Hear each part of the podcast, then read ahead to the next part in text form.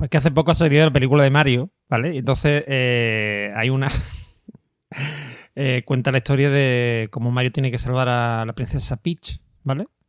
Has dicho antes Pichi Pichi. Pichi, sí, no, porque la canción, la canción que canta Jack Black, que es el de eh, mm, High School Music, eh, no, No sé quién es Escuela Jack de Black. Rock, un actor, de Escuela de Rock y todo eso. eh, Rock. No, no sé lo que es eso. bueno, pues él pone la voz, Jack Black pone la Sí. voz de... mm, ¿El tío es blanco o negro? El tío es blanco.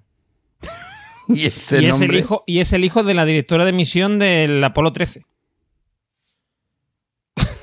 Ahora sí me has dejado to- totalmente con el culo Sí, sí, sí. torcido. Mira, cuando, cuando, cuando el Apolo 13 se fue a la mierda, ¿vale? Y estaban ahí con la duda, tuvieron que llevar un equipo, un, un equipo de ingenieros al paritorio, Sí. porque la jefa de ingeniería de la misión estaba dando a luz Y estaba dando la luz a Jack Black. a Jack Black, que es un actor conocido.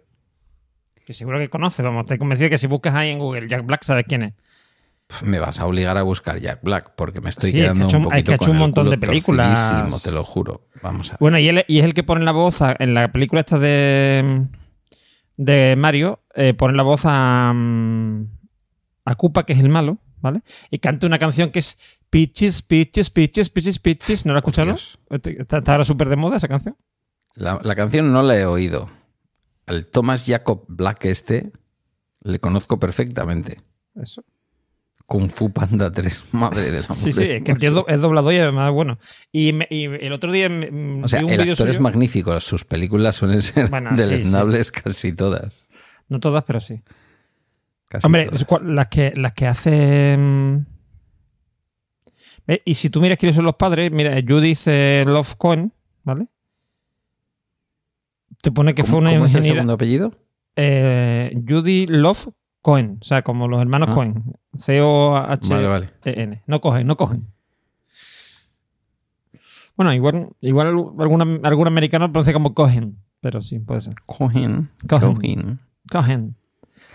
Dejemos el coger, que los viernes viene muy problemático siempre con el verbo coger. Pues sí. y eso, pues. Y la madre del señor Black mm, lo, lo dio a luz. mm, cuando, bueno, mientras que lo estaba dando a luz, estaba pasando lo del Apolo 13 y tuvieron que llevar un equipo de ingenieros allí. Bueno, un equipo, o un equipo de comunicación o algo para que ella diera sus ideas, porque ella era la, una de las ingenieras del proyecto. O sea, ella estaba en un paritorio Dando a luz a Jack Black. y Mientras le que pasaba lo del Apolo sistema 13. de comunicación para que pudiera hablar con el Apolo 13. No sé si por teléfono o cómo, pero le llevaron un teléfono allí o no lo sé. Pero. Igual el primer Motorola, que no sabíamos si ya existía la telefonía. Hombre, algo tendrían que. En, en- bueno, en esa época, ya en la Segunda Guerra Mundial, yo no sé si te has visto alguna vez las películas que hay un tío, o sea, va el, el capitán o el teniente o lo que, Que sea, no y, te hablaba, separes del micrófono, que no te al- oigo. y hablaba un nota con. hablaba un nota con una mochila y una antena, Sí. y eso eran teléfonos en realidad. Ah, bueno, llamémosle teléfono. Eran radios, pero eran radioteléfonos. Eran prácticamente como una. ¿Tú te, te acuerdas cuando Chiqui Venegas le pillaron con un Motorola de coche llamándole al otro el Juan y el Dios? Hab- hablando de Felipe. No, no, no, eso no me acuerdo. No, tú eres muy joven. Yo era- sí, yo creo que era joven. Yo Tú sabes quién joven. es Pichi Pichi y quién es Jack Black. Pero, yo Pero no también sé quién es Felipe González y quién es. Porque Chiqui Venegas, mm, tú hoy lo dices, incluso en- yo creo que en el País Vasco y la mayoría de los. Tu hijo no sabe quién es, quién es Pachi, o sea, Pachi Venegas. Pachi Venegas, no. Chiqui Ay, Venegas. Chiqui Venegas, Chiqui Venegas. Sí, perdón. Chiqui significa de pequeño. Sí, sí, Chiqui de Pero Chiqui. no te fíes nunca de eso. Porque en Euskadi cuando a un tío le llaman pequeño suele ser grande de cojones. Sí, es como los argentinos, ¿no? Que los calvos le dicen pelusa y cosas así. Algo parecido. Que a, un, que a un calvo le llames pelusa tiene sentido, porque lo que tiene en el pelo es poco más que pelusa. Sí, pero para yo un pelusa es un, uno con los pelos así muy alborotados. Ah, con mucho. Vale. Ah, bueno, el pelusa, claro, sí, sí, sí. Claro, eso como Maradona, que era el pelusa. Bueno, pero yo pensé que me ibas a hablar de princesas, que es lo que todo el mundo espera que puedas hablar, Sí, sí. Eduardo Norman. Hombre, si, tú- si tú quieres que yo hable de princesa, hablamos de princesa, que no hay problema. El Yo otro día me ha pasado Sí, que he visto a las dos infantas. sí. Bueno, La de naranja y la de limón, ¿no? Correcto. Pero es que no sabría decir, no sabría decir. ¿Cuál es cuál? No, no tengo ni idea. No sé si ahora es la alta la que va a ser reina Esperemos que no, pero vamos, tiene toda la pinta. Mira, hay una que se parece a, la, a su tía, la, la, la, que no sabía nada de lo que hacía su marido. ¿Vale? Esa es, esa es la, Su tía, la inocente. la inocente. ¿Sabes que en euskera inocente? ¿Sabes lo que significa inocente No. en euskera? Literalmente tonto. Sería eso, algo así sí, como sí. un tonto el culo. Pues eso, la, la inocente en, en el sentido vasco, sí, sí. Porque yo no es por nada, pero alguien que ha estudiado una carrera de economía, ¿vale? Y no sabe que su marido está mm, robando Como dinero no, nos con- ven, como no nos ven los oyentes, puedo, puedo hacer las comillas con los deditos cuando dices lo de estudiar una carrera de economía. No, no, pero es que yo creo que ya lo estudi- la estudió. Sí, bueno, una carrera de economía en este país la tiene cualquiera. Menos sí. La tiene hasta el rollo ese. ¿Rollo o rayo? Rayo. Rayo, qué rayo. Que no sé yo. ah, sé Rayo. yo qué- señor neoliberal, primo de Jack Black. Primo de Jack Black. Sí. En fin, bueno. Eh, pues si te parece, empezamos el programa. Pues vale. ¿Qué- ¿De qué quieres que hablemos? Cuéntame. ¿Tienes Como alguna. siempre, sobre la marcha. ah, Sobre no, la que ese marcha. nombre ya está pillado. Sobre la marcha que ya es. Ese ya está Gabriel lo ha cogido, creo. Sí, lo tiene Eh, Gabriel. Es un buen nombre ahora que no nos oye. ¿eh? Sí, sí. Es un buen nombre. Claro, era, era mejor cuando él grababa cruzando el puente. Pero. A mí, yo sí te digo la verdad, me gustaba mucho el que hacía de Pitando. Pitando Claro, el que, Pitando. el que a mí, mí enganchó. Claro, yo le escuché en pitando, pero a mí lo que me enganchó muchísimo fue australiando. Mm. Yo no sé, esta gente que va acabando con los podcasts de éxitos para luego acabar Hombre, haciendo pero, cualquier cosa. ver, pero el, porque le pasa como a ti, que él, él vincula sus podcasts a su vida y claro, y la vida de Gabriel en cuestión de un año cambió mucho. Pues fíjate. El muy traidor me estaba entregando un premio en Alicante y ya tenía los billetes comprados. Sí, sí. Estamos, nos engañó a todos. No, en Alicante no. En Málaga. En Málaga, en. Málaga, es verdad, sí, sí, en Alicante. En Alicante estaba ya con los canguros. Sí, sí. En Alicante estaba ya con los canguros. Año 17, ¿cómo pasa el tiempo, chaval? Tempus Fugit. Sí, en el, en el año 16 en Málaga tengo camisas que le quedarían ahora pequeñas a mi hijo. Te- tengo camisas que podría ponerme en una muñeca y hacer un mapet. Y hacer así. Me acuerdo, me acuerdo que tú en el 2016 viniste con Guille. Fue tu Correcto. primera JPod Hay- y fuiste con Hay Guille. fotos que lo demuestran. Sí, señor. Qué tiempos aquellos. En Y ahora no quieres venir a la JPod nunca, que poca vergüenza. Desde ¿No? la pandemia. No, yo no he no vuelto. JPod. Yo, No. yo fui a la del el- Mira, la del año. Este año mm, te- no creo que vaya, pero mm, tendría ganas porque es en. en ¿Dónde es esto, hombre? Lo del. Resort. eh, o sea, Short. mm, Gandía. En Gandía Short. Bueno, en Gandía Short no en Gandía. Y pueden que estén interesantes. ¿Pero por qué haces algún tipo de aproximación con la serie esa de adolescentes chingando? O por No, qué? porque, no, por, no, por, por aproximación no, por- no, porque Gandía es un sitio que pues, está bien y las autopod allí creo que pueden ser interesantes. No sé, nunca se ha Fíjate que hecho. yo, un- creo, yo creo que el, el podcasting debe ser la única modalidad profesional, semiprofesional o amateur en la que se juntan los implicados en el negocio y no, ¿sabes? No. Bueno, y es que para la gente eso comparte hoteles y eso, pero no, no hay que. no, Que no hay que. que no hay tema. Eso seremos tú y yo. Pero te digo que gente que. ha- Per- perdona, perdona. Habla por ti, ¿eh? Yo te digo de un Yo matrimonio. he estado en J, yo he estado en JPods. Es más, te diría, en todas las JPods en las que yo he estado, Sí. ahí lo dejo. Yo te diría que, que hay un matrimonio que se formó precisamente en Málaga. Sí, esto. Bueno, Y yo lo vi mm, en directo. pedazo de mujer. No sé, no sé si estás hablando de quién yo pienso, pero no sé. La versión femenina y guapa de Indiana Jones. No. Eso ¿Mm? fue, eso fue en, en el 2015 en Zaragoza. Que Ah, también, venía de antes. que ahí también, ahí también hubo, ahí también hubo, no, no, el matrimonio yo te digo es mm, tiene parte malagueña y parte alicantina. Ya está parte ahí un poco malagueña, parte alicantina. Sí, sí. Me puedo hacer una idea. Tienen hasta un retoño y todo, o sea. ¿Ya tiene un retoño? Sí. Me pierdo. Es que yo me pierdo. Me pierdo. Tú sabes quién es. Bueno, no sé si decirlo. bueno, yo creo que no creo que haya problema porque todo el mundo sabe que eh, están casados ya y todo. Eh, bueno, tú sabes quién es María Santonja, ¿no?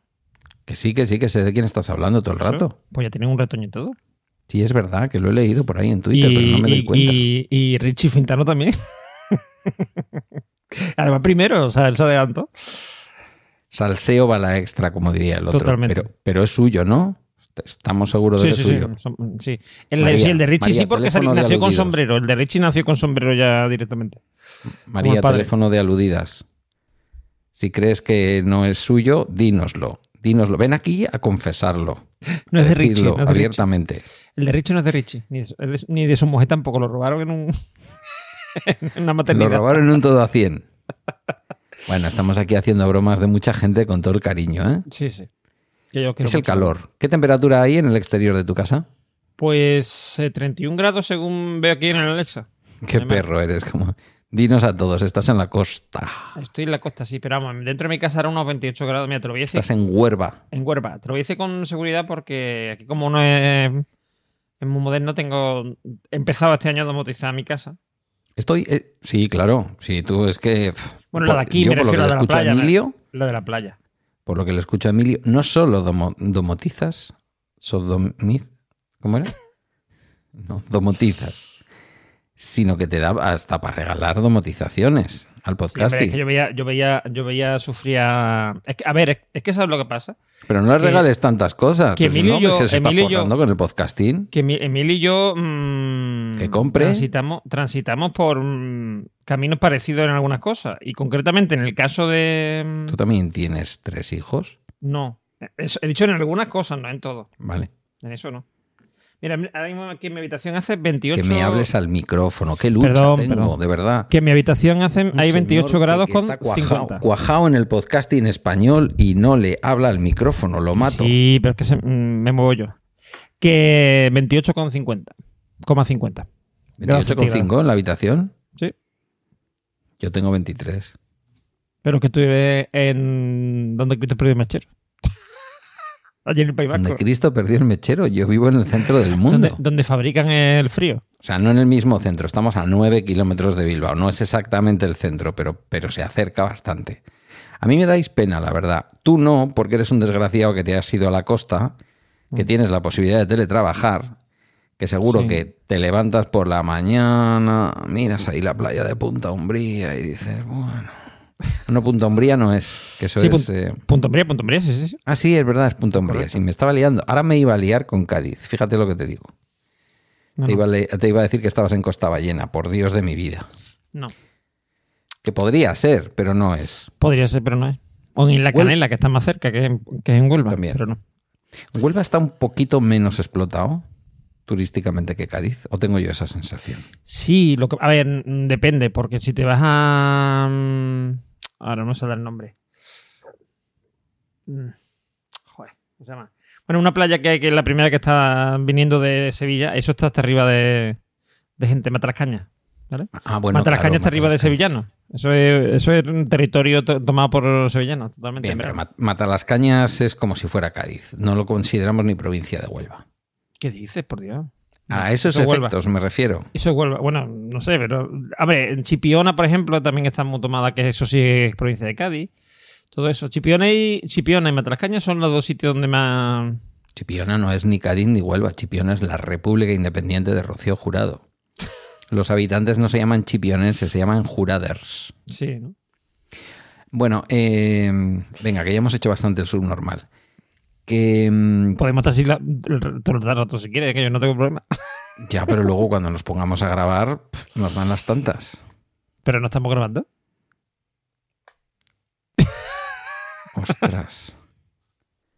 Qué fuerte. Vale, vale. Venga, pues déjame que voy a empezar. Eh, mm, iba a meter la música. ¿Entrará la música si la meto desde la máquina? Pf, mm, Le veo a Emilio ahora echando humo por la cabeza diciendo: Este tío no sabe meter la rode al sistema de Riverside. Yo no lo escucho. No, tú no la escuchas. Pero a mí sí me escuchas. Sí, a ti sí. Pues Digo de la música, vale. que, si la- que ahora mismo si la tienes puesta no la escucho. No, no, no la tengo puesta. Ah. Y no, no creo que la escuches, ni creo que se grabara en Riverside. No lo sé, no vamos a salir de dudas. Luego la meto en postproducción. En pospo. En pospo, en pospo. Luego la meto en pospo. Buenos días, viernes 13 de julio de 2023, capi... No, 13, no, 14. ¿13? ¿Qué, qué día es hoy? Hoy es 10. No digas lunes 10, por favor. 10, 11, 12, 13, 14. 14, Pedro, cambia esto. Es que tengo la nota mal en... Espera, volvemos a empezar. Vuelvo a darle a grabar. Dame un segundo. Es que claro, me he dado cuenta porque el episodio era el capítulo. Uy, episodio. Sabes que yo pienso que son episodios, pero digo capítulo para que no me echen de mi FM. Sí, sí. Voy, ¿eh? Palestra con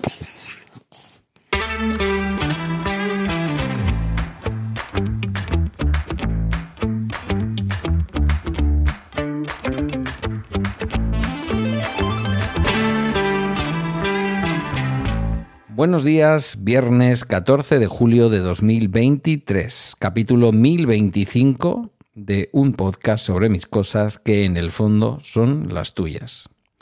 Y hoy está al otro lado de la línea de Riverside, pues un invitado como todos los viernes, Eduardo Nordman Bazán, alias Normion. El, ese es el alias para el podcasting. Luego tienen los de la delincuencia que aquí no nos dice porque no se atreve. Don Eduardo, buenos días. Buenos días, eh, señor el ojo que ves. Que, mm, señor, el ojo que ves. Ahí pone Pedro, si te has dado cuenta. Sí, sí. Pero tú has Lo puesto pone. Normión.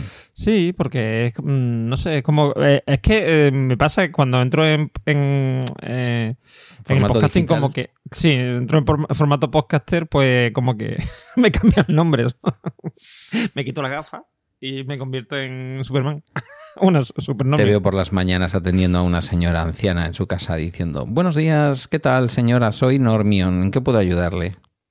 Oye, no, no sé Y la señora diciendo, estos latinoamericanos de los, de los mm, del, del telemarketing. No sé te contar una vez lo que me pasó una vez que mm, atiendo una llamada, no sé qué, y cuando estoy ya terminando me dice, oye, tú eres Normion, ¿no?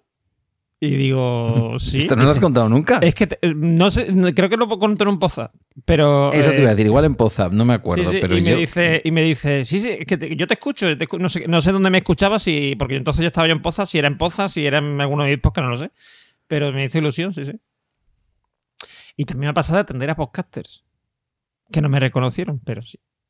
Y tú no les dijiste... mm, En ese momento no.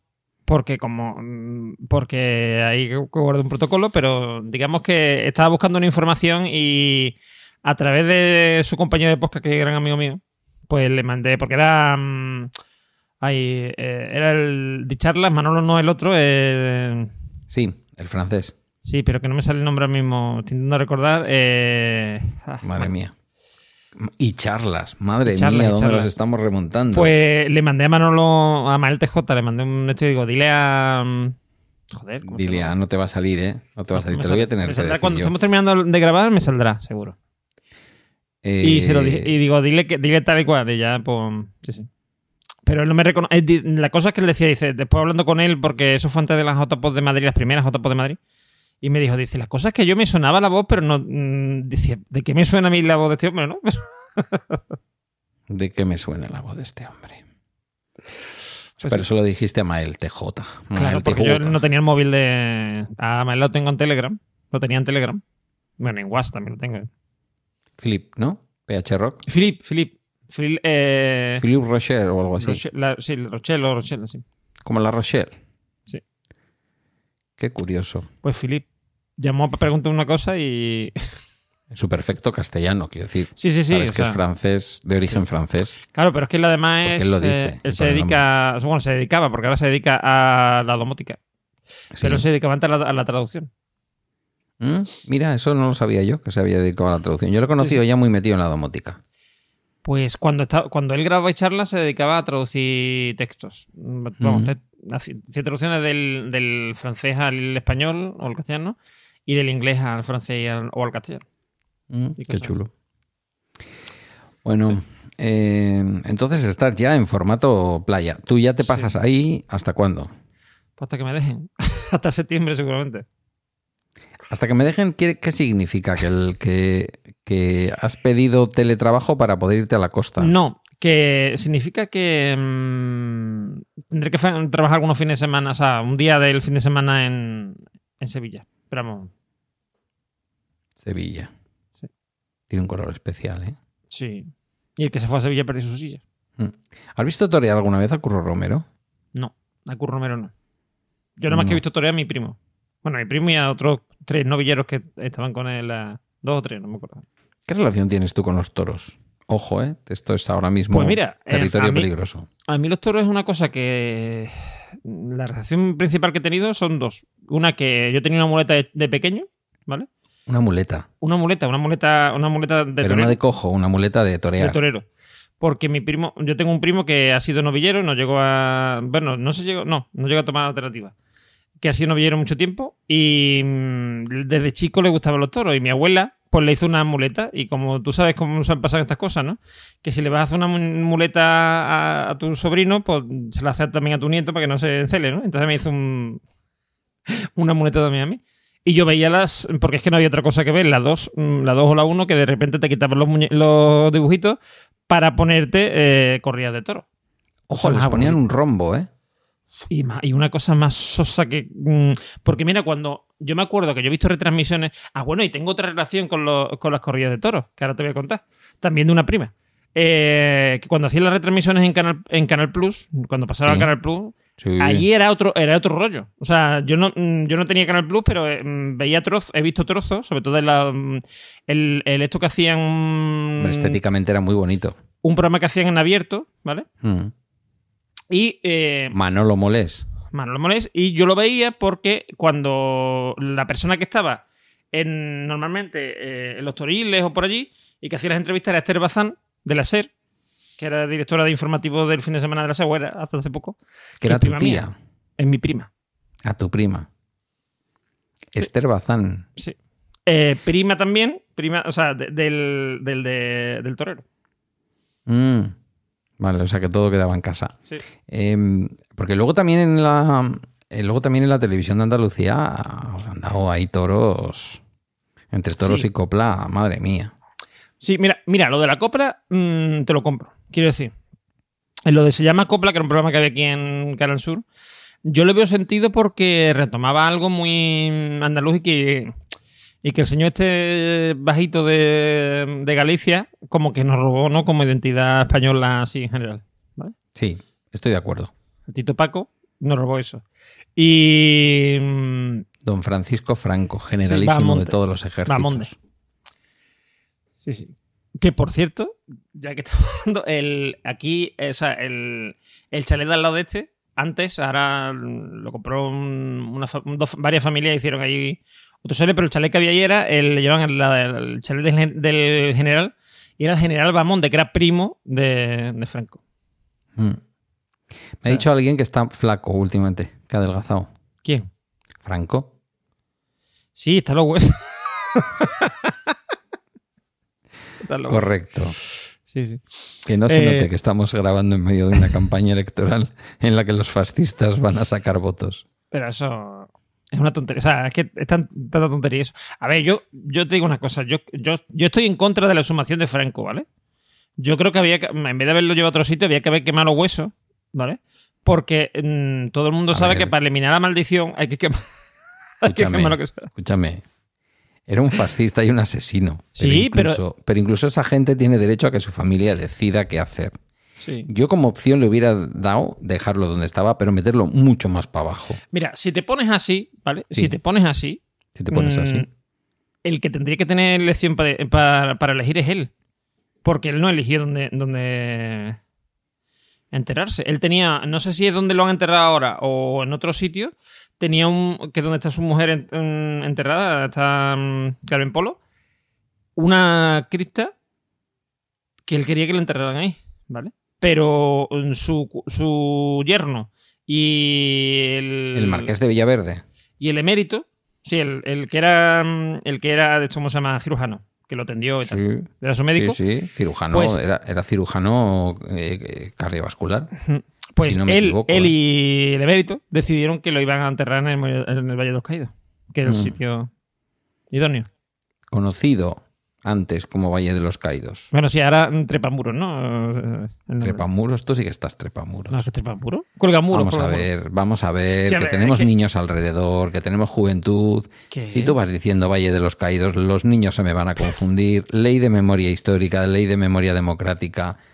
Eso es el Pero Valle de aquí donde me Cuelgamuros. ves con mi, ca- con mi cara juvenil, ¿vale? Yo Sí. tengo ya, yo tengo ya, bueno, ya bastantes canas. Sobre todo Mm. la barba. ¿Has visto que me- yo, yo me la he cortado, eh? Sí, sí. Me han dicho que estoy más sexy. Más sexy, sexy. Sí, Sexy, y más sexy. joven. Yo me parezco a Jack Black. con esta barba así. Mm, yeah. Tienes un aire, sí. Sí. Y si estuviera un poco más larga, me parecería más. Y eso, y entonces mm, ya tengo, ya peino canas y de repente, es que además eso sí una cosa que nadie ha dicho. De repente veo la- pongo la tele y me veo cuelga muro y digo, el Valle Cuelga Muro", y digo, ¿eso, ¿eso qué es? ¿Eso ¿Dónde está? Al parecer es como se denominaba el sitio antes de que Sí, sí, lo me imagino que convirtieran sí. en un monumento fascista. Hmm. Es curioso, ¿eh? La, la arquitectura fascista tiene su interés. Hombre, un poquito de miedo. yo, pero tienes- yo- tienes mira, yo no sé si fascista o no, pero a mí, a mí la arquitectura de los 70 me gusta mucho. Y el brutalismo y todo esto. No, no, yo no hablo de los 70. Yo hablo de las cosas que te puedes encontrar hechas, mandadas a hacer por Hitler, mandadas a hacer por Mussolini, y- o mandadas simplemente, fíjate, mira, esto sí que es un poco más, nuevo, más eh, nuevo. Aquí tendrías un poco razón. Lo de nuevos ministerios. Sí. Lo de nuevos ministerios, que a mí me tocó mucho en aquella época de la que usted me habla, en la que yo hacía de político, que decías, ¿y por qué puerta entro? El hotel, yo le decía a la persona que hacía las veces de mi secretaria, "Mm, no me cojas un hotel ni bueno ni malo, o sea, porque nosotros teníamos, creo que, derecho a ir, derecho, era como un derecho, ¿vale? Como eras director, ibas a hotel de cuatro estrellas. Yo cogía siempre hotel de tres estrellas porque yo le decía, no, me vas a coger un hotel como el que yo cojo si voy a Madrid. Porque, voy a, porque me va a pagar el gobierno vasco y los ciudadanos un hotel de cuatro estrellas si yo voy normalmente a hoteles de tres estrellas y es donde estoy cómodo. Eso sí, cógemelo al lado. Que no hay tenga un que hotel, andar hay un hotel cogiendo que está taxi. pegado, está pegado al. a- mm, ¿El Hotel Cusco? No, ¿cómo se llama? Yo iba a un NH porque El yo N- iba mucho. sí, sí. Yo estaba- es que yo estaba en ese, en ese NH, estaba yo, en Madrid. Pues eh, Que estaba que, al lado, o sea, eh, cruzabas la calle y estabas en prácticamente allí. Eh, había una calle muy, con un nombre muy bonito que quien conozca Madrid la conocerá perfectamente porque eso está ahí al lado de toda esta zona que estamos diciendo y era por donde se entraba el Ministerio de Trabajo, que era el ministerio al que me tocaba ir a mí, eh, que era Condesa de Venaditos o Condesa de Venadito, una de las dos, no me acuerdo, si en plural o en singular. Claro, dices, es que es al lado. Ya, te pones a andar delante de nuevos ministerios y eso es como 25 manzanas de una ciudad normal. Esa grandiosidad de los edificios, esa cosa. Aquí tenemos, aquí tenemos un. Bueno, aquí, en Sevilla, tenemos un edificio que me gusta mucho. Bueno, edificio. Complejo de edificio. Que me gusta mucho, que es lo que antes era la Universidad Laboral y ahora es la. O sea, ¿la Universidad Laboral? Sí. Y ahora es eh, la Universidad Pablo de la Vide. ¿Mm? Sí. Y eso es como. mm, está muy bien. O sea, yo he tenido amigos que han estudiado allí porque aquellos. eh, bueno, lo de Universidad Laboral era porque realmente era un centro de FP, pero en plan. mm, megalómano, ¿vale? Y eh, digamos que era como.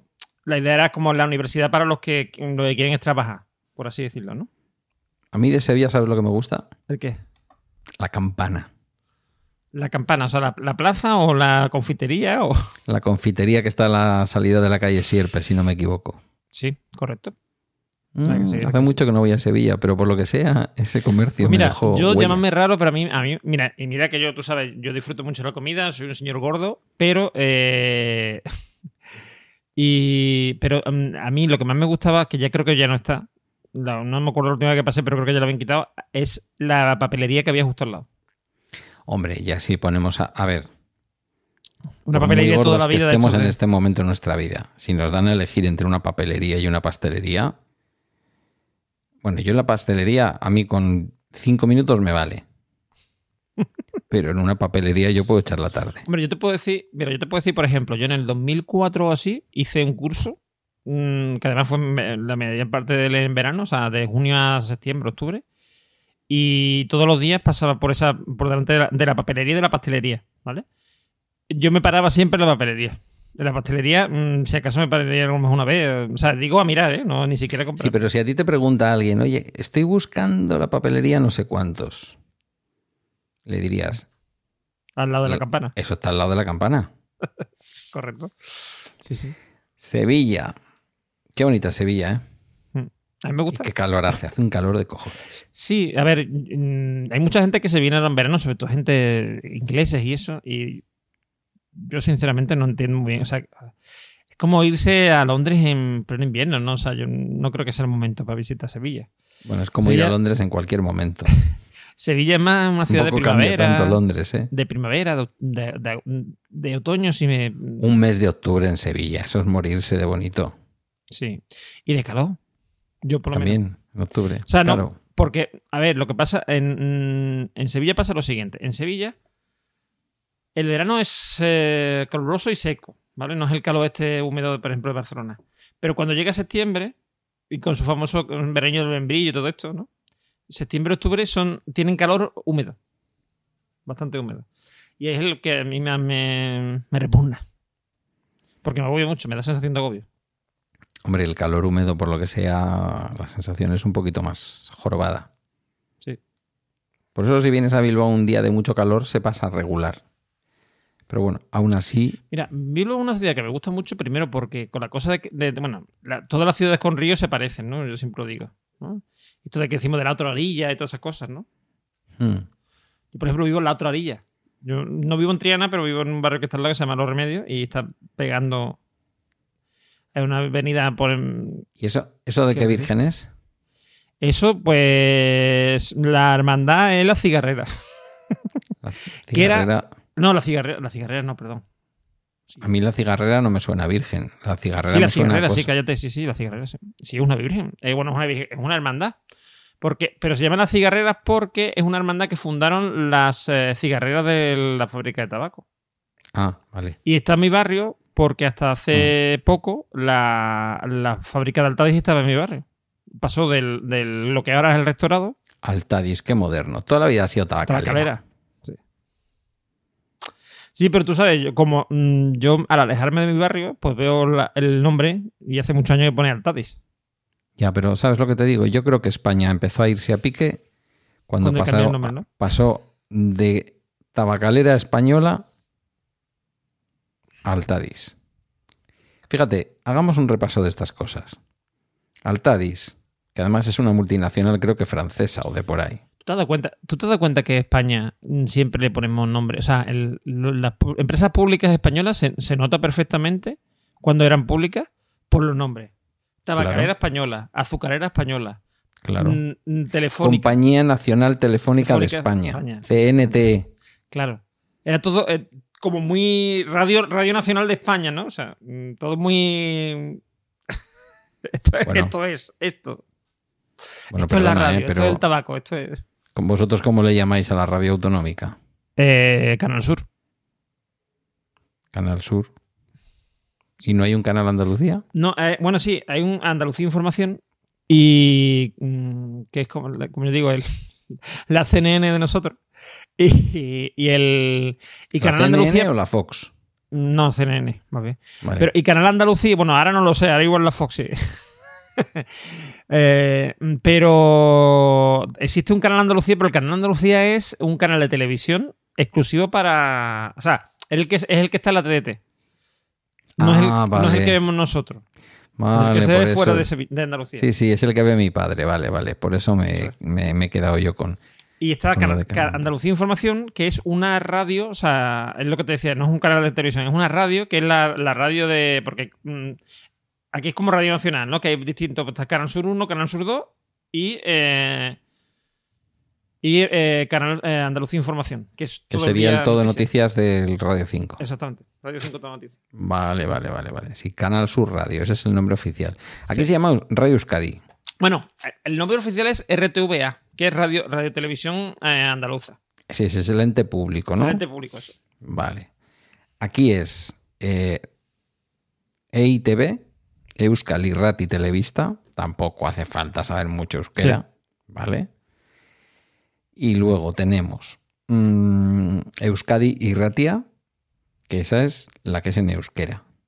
Y Radio Euskadi, que es la que es en castellano. Em, una de ellas es Radio Vitoria. Es una cosa curiosa porque es una de esas emisoras que se llamaría como debería de llamarse la emisora local de la cadena Ser en Vitoria, pero no. Ese Radio Vitoria era de era eh, bueno, es ahora mismo público. Yo creo que ha sido siempre público. Eh, y pertenece al grupo E ITV. Pero existía, o sea, existía, por ejemplo, antes de que existiera. em, o sea, ¿La que cadena decir, en Vitoria? no, me refiero. ¿Existía antes de, de que hubiese radio, en radio televisión pública o, o no? Yo creo que Radio Vitoria viene de la época de, de la época de la República, diría yo. Pero ahora ya me estoy liando, ¿eh? O sea, esto al Bueno, es que en realidad, en realidad todas las, las radios de la SER venían de la época de la República. Te quiero decir, los que ponían nombre no de. Porque lo de SER, mm, la red española de radiodifusión. No, Sociedad, Española, de Radiodifusión. Mm. Sociedad Española de ¿Ves? Radiodifusión. No es pública, pero casi. Eh, no, no, no, no lo ha sido nunca en realidad. O sea, era- eh, se unieron, es que se unieron las principales eh, radios, las primeras, las iniciales. Porque la radio, mm, mucha gente no lo sabe, pero la radio empezaron mm, haciéndola, la hacía Marco. O sea, había una marca que era de Marconi, Mar- Ujú. bueno, se llama Marconi. Y empezaron montando las radios ellos para que hubiese algo que hacer con la radio. Porque claro, no había. Y esas primeras emisoras son los que ahora forman la SER. Y por eso lo lleva el nombre de Radio, Radio Sevilla, Radio Barcelona, Radio Madrid. Porque eran las primeras. mm, y la primera emisora fue la de Radio Barcelona. Sí, co- correcto. De ahí viene todo el asunto de los premios Ondas, estos que le dan a los podcasters independientes. Sí. Mm, y de la cadena Cope. Eh, mira, Radio Vitoria, y Ratia, Radio Vitoria, Sociedad Anónima o simplemente Radio Vitoria fue una emisora de radio. No sé por qué dice fue, porque eh, ahí está todavía, pero bueno. Y empresa que, adquirida por el gobierno vasco, constituyó el embrión del Grupo de Comunicación Audiovisual Público del País Vasco en España. Pone en España porque siempre hay alguien que a cualquier cosa que tú pongas en la Wikipedia que tenga que ver con el País Vasco, le va a poner detrás España. Tú te metes en la página web, en la Wikipedia de Arnaldo Tegui, por ejemplo, y te pone político español, porque hay alguien que ha ido ahí y ha dicho, no, no es vasco, es español. Y claro, como la Wikipedia dice, vamos a hacer una de- desambiguación. A ver, ¿este señor que es vasco o español? Entonces alguien presenta ahí papeles y dice, vasco no, porque no hay nacionalidad vasca, es español. Entonces, cualquier político, cualquier cosa de Euskadi que tú busques en la Wikipedia, hay alguien que se ha molestado en poner detrás que es España. Mm, Te digo una cosa, puede que sea la, o sea, que sea una esto de Wikipedia, ¿eh? Quiero decir que una norma. Eh, Sí, alguna norma ha sido, sí. porque mira, mirando, mirando, por ejemplo, a García Lorca así rápido, aquí pone Federico García Lorca fue un poeta, dramaturgo y progresista español. En ningún sitio dice que sea andaluz. O sea, ¿Progresista español? sí, dramaturgo y progresista español. ¿Progresista Aquí- es una profesión? Mm, No, pero imagino que es un, bueno, una tendencia política, ¿no? Sí, pero está escrito como el culo, eh, perdón. Quiero decir, porque tú puedes decir que fue un dramaturgo y poeta español de ideología progresista, pero dice, ha sido un dramaturgo, eh, poeta y progresista español. Dices, hombre, no sé. Sí, yo creo que la I es lo que falla. Quiero decir, mm, fue un poeta y dramaturgo progresista español. Si no le ponen la I, o sea, y hubiese puesto poeta y dramaturgo, el, el progresista afecta a, a los otros, o sea, a poeta y dramaturgo. Fue- tú imagínatelo, fue un poeta, dramaturgo, progresista y homosexual español.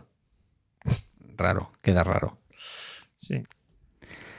Bueno, ¿y para qué nos habíamos juntado tú y yo? ¿Qué habíamos Eh, dicho? ¿Qué Pues a en realidad no, no había, no había tema. Y como tú te has puesto a grabar antes de que habláramos del tema. A ver, yo si quieres. No, pero yo, eso o sea, yo- luego lo corto, luego lo corto. yo Le tenía- hemos yo faltado a- le hemos faltado a todo el mundo. sí, sí. yo A tenía. mí el resto no me importa, pero creo que le hemos faltado incluso al jefe.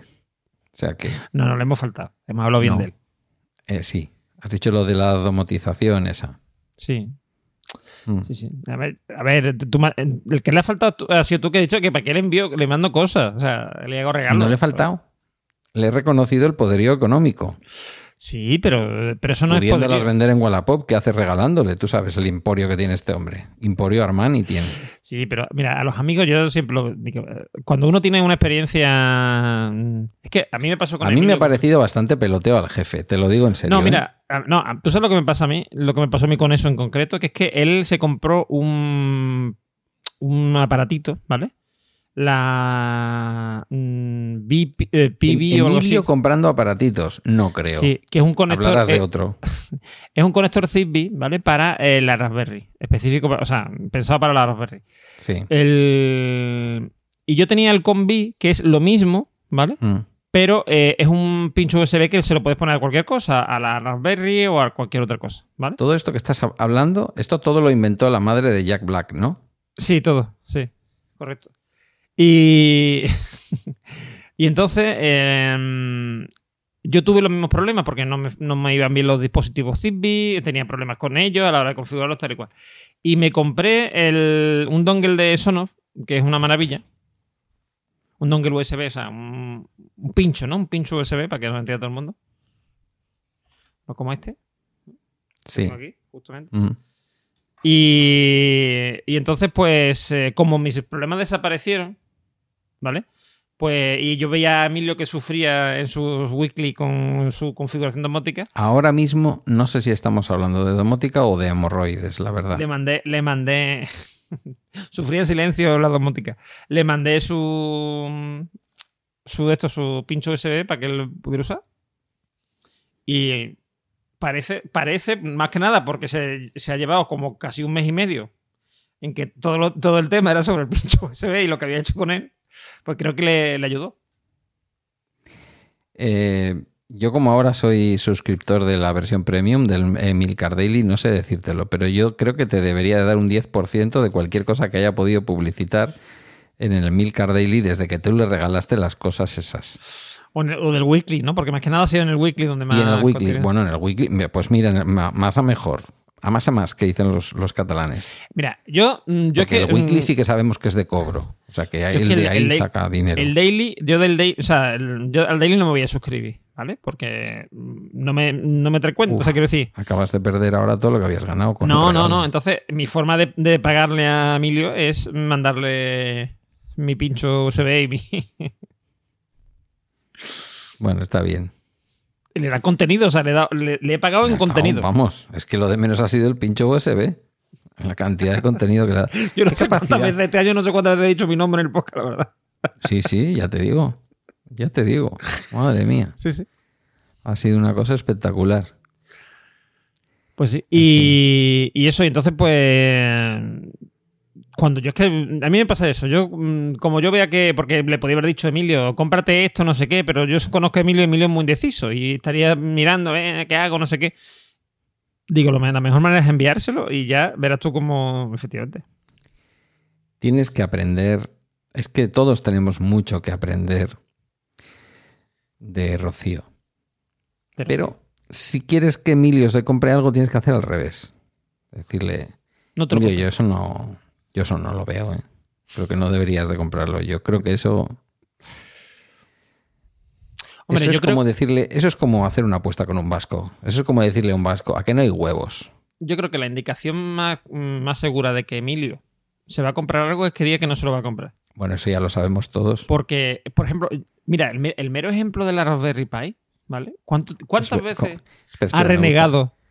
Me gusta, de decirlo Raspberry. como lo dice Raspberry Pi.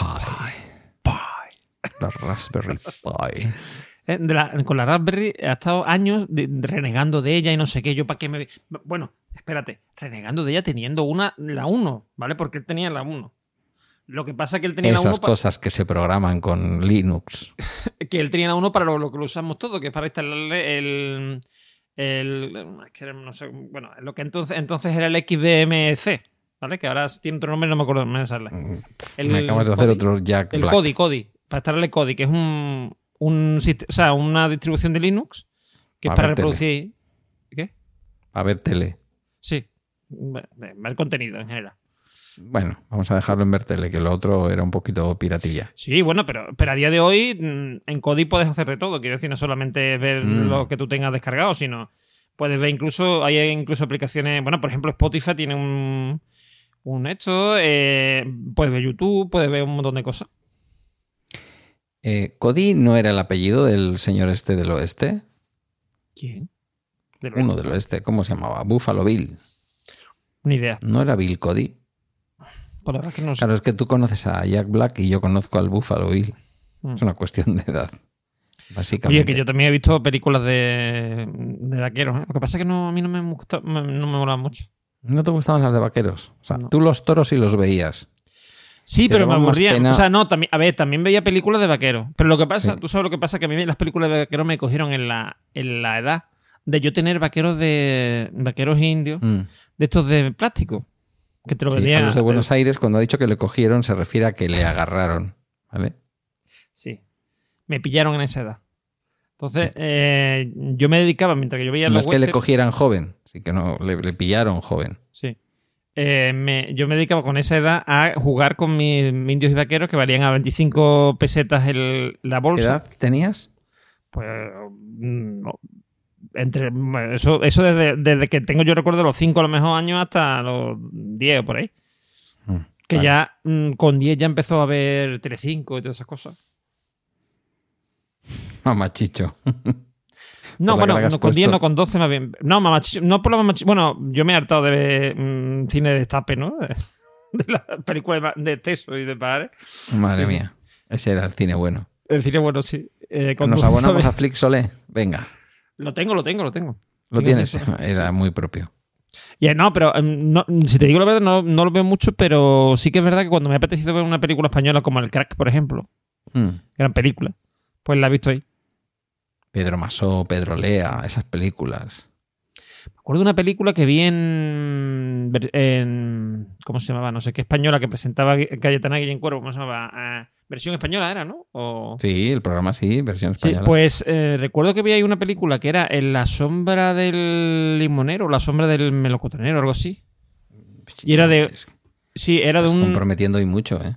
Sí, es que no me acuerdo cómo era, la a, la, a la sombra del o del ciruelo, no me acuerdo. A la sombra. Eh, sí, Ah, o eso la sombra a la del- sombra de los pinos. No, eso es, eso es María del Monte. No. Digo una película. eh, La sombra del ciruelo, ¿puede ser? Espérate. Es a que, la sombra de la profesora, a la sombra de mi madre, a la sombra del ángel, a la sombra de mi mamá, a la sombra de un león, a la sombra de la sierra, a la sombra de la profesora de Español, a la sombra de fuego eterno de Witcher 3. No, ni la sombra del es ciprés alargada. ¿eh? no, no es, esto no es un buscador solvente. El tuyo atacó, ¿no? Tú usas atacó, ¿no? Yo no busco con Google ni donde repartan billetes de mil pesetas. Pues a mí me da igual, sinceramente. Pues no me acuerdo qué película era, pero vi una película que me gustó mucho. mm, eh, que era así muy intimista. Y también me acuerdo de una que se llamaba Espica o Espico. Que era de mm, Fernando Fernán Gómez. Que hacía de un. Que hacía de un. Un catedrático de Derecho Romano. Que decidía ¿Has volverse dicho esclavo. derecho romano o derecho rumano? Romano, romano, romano. Vale. Y era lo de romano era porque deci- decidía hacerse esclavo y se ponía el nombre de ese nombre que es Pica, no sé qué, que era un nombre de un, de un O sea, esclavo famoso. Escúchame, él decidió hacerse esclavo. Sí, sí, sí. Cuando se jubiló, se hizo esclavo de uno de, sus me- esclavo. de sus mejores alumnos, con el que tenía relación y tal. Y claro, y, y la, cu- la película cuenta. Que no te la- alejes. ¿El qué? Que no te alejes. Perdón, la película cuenta la relación de. Claro, tú imagínate que tú mañana, de repente, un señor que te da clase a ti, que tengas buena relación con él, ¿no? Y, y has hecho tu tesis con él y tal. Pero que tú ya. No sé, de, de repente decide que quiere ser tu esclavo, ¿vale? Y monta un pitoste allí, eh, eh, tanto en cuanto al derecho, ¿no? Como social, ¿no? De que un tío que quiere ser esclavo, no sé qué. Y, y una de las frases que a mí me marcó de esa película es que el personaje de Fernando Fernán Gómez decía: Ya uno no tiene la libertad ni de ser esclavo. O ni la libertad de Muy- muy- renunciar a ella de- o algo así. Muy de Fernando Fernán Gómez, muy Sí, sí. acrata él. Sí. Fíjate qué, qué- qué gran intelectual español también. Y que se le vaya a conocer, la mierda. vaya. Pero vaya a asustar a la mierda, a la mierda. Por Dios, La Pero lengua de las que- mariposas, esa Sí, preciosísima película. Sí.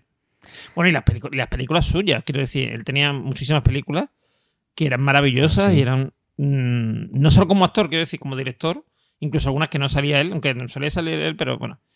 Y, y como actor, por ejemplo, el abuelo, ese personaje del abuelo que hizo, o sea. Yo creo que. Yo, para, para mi gusto, él y. Ay, ahora no sé el nombre. eh, Dame pistas. sí, hombre, la de. Está todo el mundo pensándolo. La- gente en sus casas, Junca, en sus... El de Junca. Eh, este Hombre, Paco Raval. Paco Raval, eso, que no me sé eso. El de Águila, Murcia. Sí, sí. Murcianico. Murcianico.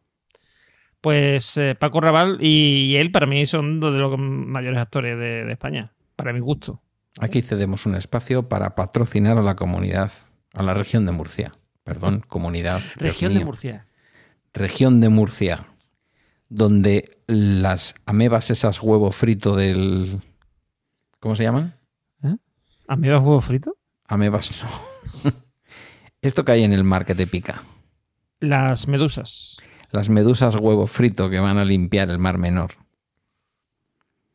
Tiene, López Miras tiene, tiene miras, tiene miras altas ese hombre. Sí. Bueno, yo, yo, yo, o sea, sinceramente, si te digo la verdad, o sea, lo entiendo, o sea, sé lo que pasa en Murcia, ¿vale? Porque si, si tú miras... mm, ¿Tú crees todo que lo- sabes? todas las regiones de. Mira, te voy a hacer una, una precisión. Si tú me- se, nota que estoy edición de verano, ¿eh? Porque estamos aquí, menos de filosofía, estamos hablando de todo. Hombre, es edición Pero- verano. Pero de política, mira, hablando de política, si tú te das cuenta, todas si las. Sí, pero si te has dado cuenta, lo vamos a publicar el viernes 14 de julio. ¿eh? ¿Y no es verano?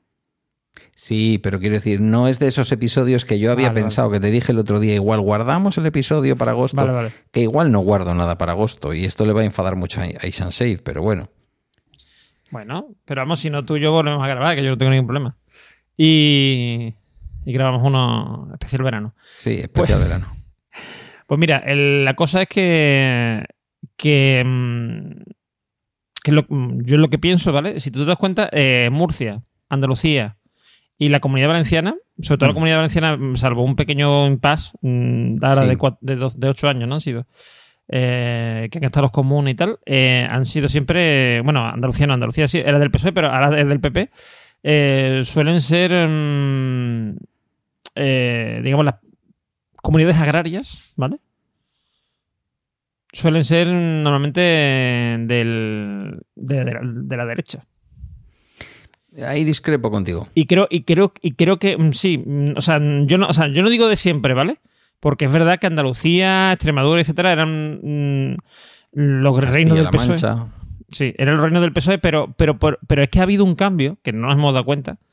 Ha habido un cambio de ideología, o sea, no de ideología, bueno, sí, de ideología, pero de los urbanitas. Los urbanitas estamos en otro, ¿vale? A nosotros eh, lo que nos interesa es el tema del, de la igualdad y de la igualdad me refiero en general, ¿no? Entre mm, hombres, mujeres, mm, heterosexuales, homosexuales, mm, razas, etcétera, todo, ¿vale? Eh, y, y, mm, que los niños se eduquen en eso, en el respeto y no sé qué. Y todo eso está muy bien, pero mm, hay otros señores que tienen otras preocupaciones. Unos porque se ven que se quedan sin, sin gente en sus pueblos o en sus ciudades incluso. Otros porque ven que lo que Pero- mueve el- a su pueblo o a su ciudad, que es el- la agricultura, la ganadería, etcétera, mm, se está yendo a la mierda. Y esto, y esto en gran parte es por culpa de Felipe González. Que fue el que Madre metió la. Comunidad Europea en la, en- en la que tan gratuito a Felipe. no, no, no lo digo yo, lo decía Anguita. Y yo estoy totalmente de acuerdo con él. ¿Te has escuchado el podcast de Sí, sí, sí, sí. Cordópolis? Qué Correcto. bueno, ¿eh? Muy bueno. O sea, y además, yo, me ha emocionado, ¿eh? Yo la verdad es que. Yo entiendo. A ver, yo entiendo Qué que. es- rojazo eres. yo entiendo que. yo- no, no, no. Que eres, que eres a la vez un rojo, ultra izquierdista y totalitario. Esto me lo pusieron el otro día después del episodio sobre lo que había pasado del pacto en Valencia. Eso te lo pusieron a ti. Sí, me lo dijeron. Hombre, yo te digo una cosa. Yo totalitario. De todo eso, mm, puedo serlo todo, pero lo de totalitario no. Eso es exactamente lo que yo le respondí al pavo. Digo, totalitario, totalitario. Yo me estaba aquí jugando el cuello contra los totalitarios cuando tú seguramente estabas criticando las acciones de ETA en Twitter. A lo mejor. O sea, que me vas a llamar totalitario aquí. Hombre, ver, Totalitario el que tengo aquí colgando.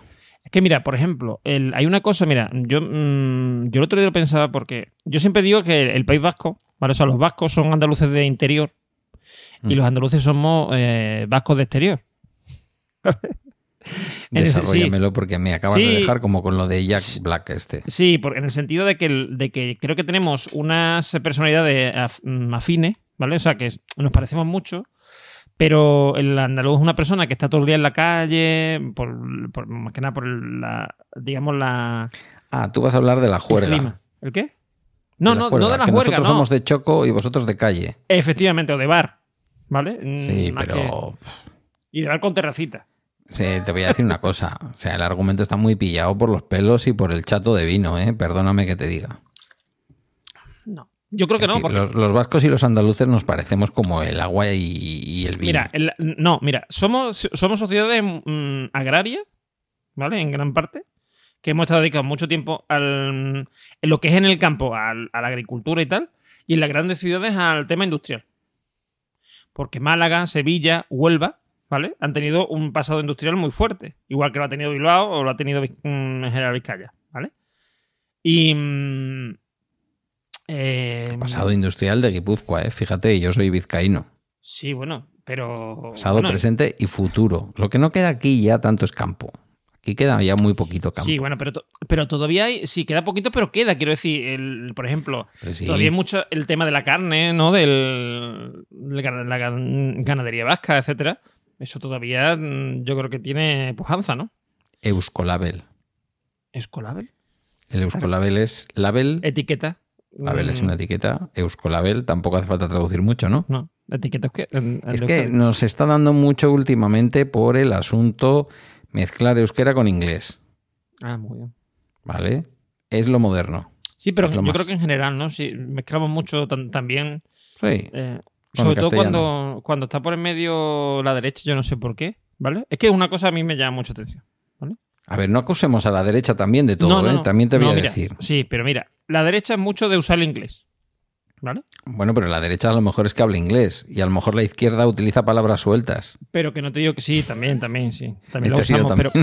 Sí, un pero que me, que inopinado a lo que me contra la refiero. izquierda. No, pero, pero yo no digo, pero yo, por ejemplo, no digo que, que en- no critico que en, Ba- en Cata- en Cataluña o en Barcelona, donde sea, no se hable mm, todo en castellano. Como hay gente por ahí que sí. Aquí estamos investigando mucho lo de estudiar mucho inglés para poder hablar en inglés y en euskera. Porque aquí, sabes, todo el mundo está deseando que el castellano muera y hay verdaderos problemas para tener libertad para poder hablar castellano. Sí, sí. ¿A ti esto te lo han pasa lo mismo. Sí, bueno, vosotros no habéis hablado castellano en la puta vida. En Cataluña, he dicho, en Cataluña. Ah, ya, pensé que en Andalucía. No, en Andalucía. No, en Se Andalucía lo habla más castellano en Cataluña que en Andalucía, fíjate lo que En te digo. Andalucía, en Andalucía no, no ¿Qué llegan los señores. gratuito. No llegan los señores como por ejemplo Roca, ¿no? El famoso político catalán. Roca, el de los sanitarios. Roca Junyent, Ah, sí. ¿vale? El abogado, del, el abogado de la monarquía. Efectivamente. Pues ese señor mm, ha dicho en, en sede parlamentaria, no sé si fue en el Parlamento catalán o en el, creo que fue en el, ca- en el catalán, que a los españoles, porque creo que recuerda que fue en catalán la- el comentario, que a los eh, andaluces y a los extremeños no se nos entendía, los niños, a los niños extremeños y andaluces no se nos entendía cuando hablaban. No se les ¿En entendía. qué momento pensó Roca que la operación Roca le podía salir bien? Y que los españoles iban a abrazar masivamente a un señor que se definía como de centro catalán, como presidente del gobierno. Pues no lo Que sé. Estaba por ahí el abogado este, Garrigues Walker, y toda esta gente estaba por ahí metida, ¿eh? si no me equivoco. Sí. ¿Te imaginas que ahora Cataluña fuera el centro de España? Hombre, yo, si, eso, si eso ocurriera, ¿vale? Lo que pasaría es que se acabaría el, el problema catalán. Porque Cataluña no se querría ir. El Habría problema un que problema tiene. español. Estaría Madrid pidiendo la independencia. Claro, bueno, bueno, espérate, que ya está. Lo que Madrid pasa- ya mira, está pidiendo. Sí, a mí, a mí una cosa que me hace mucha gracia, ¿vale? Es que criticamos mucho a los catalanes porque se quieren ir de España, ¿vale? Bueno, habla por ti, ¿eh? Bueno, digo en general, ¿vale? Como sociedad. Siempre estamos con el problema catalán, no sé, los catalanes que se quieren, son unos independentistas, se quieren ir, no sé qué, nos quieren abandonar, no sé cuánto, ¿vale? Sin embargo, en Madrid nos quieren echar a los demás de España. Porque Madrid es España Claro, más y- pequeño que, Sí, sí. eh, que- que España, ¿Quieren- que es Madrid más grande.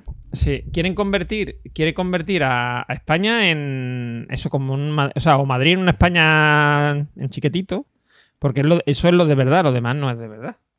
Bueno, lo que sí, y ahora voy a hablar en serio por una vez en toda la tarde. Sí. Ah, no, perdón, que estamos por la mañana. Lo que sí está ocurriendo desde hace muchos años, yo diría desde la etapa de la señora presidenta, no me acuerdo ahora, la rubia, aquella que ganó las elecciones después de comprar dos escaños del Partido Ah. Socialista y repetirlas. Mm, Bueno, y de robar unas cremas en, en el No, esa ¿no? vino después. Ah, tú dices Esperanza Aguirre. Sí, sí, la que, la que compró dos escaños al Partido Socialista después de ganar las elecciones y poder gobernar con la izquierda y de Famoso. pronto dos se dieron cuenta que a lo mejor no eran tan de izquierdas, El que eran más de dinero. El famoso tamallazo. El tamallazo, correcto. Desde aquella época, Madrid se ha convertido, esto no lo digo yo, vaya, no voy a decir nada que nos haya dicho 100 millones de veces, se ha- se ha convertido en todo un experimento neoliberal. Mm. en donde cuanto más se agrandan las diferencias entre los que más tienen y los que menos tienen, cuanto menos dinero se invierte en lo público y en intentar que las personas que menos tienen puedan vivir con más dignidad, más fácil es que la gente termine acabando en la delincuencia porque yo sí tengo que dar de comer a mi hijo y delante de mi casa hay una bolsa de dinero de un señor al que le sobra, créeme que voy a ir a por ella. Ya ha dicho Vox que la gente de izquierda somos básicamente delincuentes. Ha dicho cosas peores también. Además las Hombre, ha dicho le y el razón, señor Pascal. Nos ha llamado de todo. Ha utilizado Mohamed como insulto. Ha dicho que la izquierda son delincuentes, ¿cómo ha dicho? Delincuentes, no sé qué. Yo es que, si, si te digo la verdad, yo al señor... mm, No le sigues. No. Es vasco, ¿sabes? Sí, sí, lo sé. Mm. Vasco y del PP toda la vida hasta ahora que ya ahora no lo quieren nada con el PP. Y, ca- y católico Bueno. hasta que ahora parece ser que como lo del Jun que le pagan, pues em, se considera más evangelista. Pentecostalista. Eso va a ser. Van a hacer buenos a la Iglesia Católica, no te digo más. Sí, sí, sí. Ya, le, ya le han hecho buena a la Iglesia Católica. Hay una parte de la Iglesia. Eh, El, el Paco. Mira, el otro día iba por Bilbao paseando con una compañera de trabajo. Íbamos a una asamblea de la, del Colegio Oficial de Trabajadoras y Trabajadores Sociales de, de Vizcaya. Y viene un señor así con pinta de currela y, me, dice- y le saluda efusivamente. Estábamos, mira, estábamos al lado de un hotel de la empresa esa de la que usted me habla, eh, en la que usted trabaja Sí. eh, que está ahí en Termibus. Y me dice, le dice, hombre, fulano, no sé, imagínate, Paco, no sé, aquí la gente no se llama Paco ni Curro, pero bueno, cualquier Iñaki, nombre, el que Iñaki. tú te imagines. Era Bilbao, no era Sevilla, pero bueno. Me lo viene a presentar y me dice, "Eh, este es fulanito, un cura obrero. Digo, coño, me dieron ganas de decirle, yo pensé que os habíais extinguido pero no siguen quedando. Y tú le veías al tío y dices, pie pinta de cura, pero de cura currela, ¿sabes? Yo tengo la sensación, mira, yo tengo la sensación de que el- lo que es el, mm, digamos, el- la parte de base, ¿no? O sea, lo que son los sacerdotes, párrocos, etcétera y tal, son más jóvenes, ¿vale? Son muy diferentes de, de los de antaño. Son más progresistas en muchos sentidos y más eh, menos reaccionarios que, y yo creo que en- en principio, porque muchas veces, o sea, a ver, yo no me creo que un tío que, porque ahora se entra con 17, 18 años en el seminario, ¿vale? Eh, o incluso con más. Yo sé de casos de veintitantos, 30 años van que entra en seminario. Yo no me creo que un tío de esa edad, la mayoría de ellos, no te digo que no haya casos, ¿vale? Entre allí sin haber conocido mujer, que dirían los antiguos sacerdotes, ¿vale? O por lo menos haber tenido una novia, o haber tenido, o sea, o haber visto, haber visto Está a sus siendo un amigos. poquito cisgénero, ¿eh? Te veo un Bueno, poquito lo que sea, heterosexual lo que sea. cis. Estamos hablando de, estamos hablando de católicos, ¿vale? Entonces, Ya, yo claro. asumo, yo asumo No hay homosexuales católicos. Sí, sí, sí los hay, pero no, ni no hay suelen salir del armario. No suelen salir del armario. Bueno, bueno, a ver, mm, si tú te acuestas con un niño, ¿vale? De tu mismo sexo, yo creo que eso es, aparte de pedófilo, pederasta, pedófilo no, pederasta, eh, es ser un poquito homosexual. ¿Vale? No, Aunque tú no lo reconozcas. No, Pues yo, yo creo que eso es tan feo, tan feo, tan feo que no tiene que ver con la orientación sexual. No, no, no, tiene- no, pero que me venga a referir, que te quiero decir que yo. A ver, yo creo. Mira, yo el problema. Yo el problema lo veo mm, en. El problema, ese problema en concreto de la pe- pederástiza. Yo creo que tiene que ver con que estamos pidiéndole peras al olmo. ¿Vale? Estamos metiendo a gente a una profesión de la que cuesta mucho trabajo salirse. Y me refiero a socialmente y. Porque, claro. Ah, si te, refieres gusta, a cura. a cura. Sí. ¿Vale? Y para ello tienes que renunciar a algo muy importante que es tu sexualidad. Seas homosexual, sea heterosexual, sea lo que sea. ¿Vale? Hombre, sí, O pero eso, toda o la vida eso, los curas. Toda, O con eso, perdón. o ser un falso realmente. O sea, un falso me refiero, mm, eh, digamos, romper uno de tus votos y mm, tener una vida sexual como la de cualquier otro hombre, ¿vale? que eso pero- lo hacen muchos. Sí, lo hacen mucho. Pero dando la o sea, pero digamos que eh, de cara a tu comunidad y a tu iglesia no sé qué tú eres, vamos. Pero lo que sería la una vida sexual normal para un cura heterosexual, es decir, irse a un prostíbulo. por ejemplo. O yo conozco el caso, que por no ejemplo, hace de un falta cura. hacer cosas con niños. Bueno, se nos está cura. quedando un poco desagradable este episodio. ¿eh? mira. Capítulo, perdón, capítulo. Un, un mira, la mayoría de los curas, mm, por ejemplo, un cura que esté metido en un, en un colegio, ¿no? Lo- luego te voy a decir una cosa de los curas Sí. que es incontestable. ¿Qué? No, no, dilo, dilo, di lo que estabas diciendo. No, que un, un cura que, por ejemplo, trabaja en un, en un colegio o lo que sea, mm, ese mm, señor no se puede ir a un prostíbulo, por lo menos no de su provincia. A lo mejor se va a una de por allí, a lo mejor.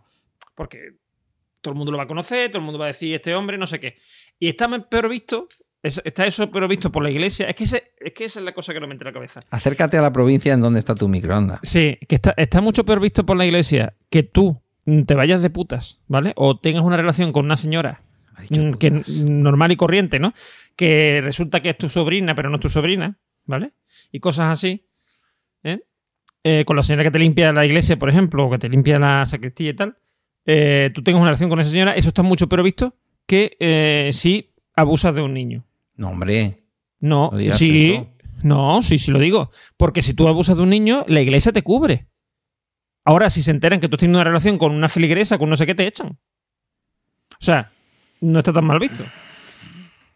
De facto. Yo Que creo que hay decir- muchos curas que mantienen relaciones eh, de Sí. pareja desde hace muchos años. Pero no algunos legalmente y abiertamente, ¿vale? Pero Porque hay una asociación de curas casados. Sí, sí, sí. Sí, sí, la hay. Y no creo que la, yo discrepo aquí de que la iglesia trate mejor a los pederastas que a los curas que se Mm, que, que yo, te digo, yo te digo que yo conozco casos de gente que se han tenido que salir de, de su sacerdocio por mm, tener una relación con una señora.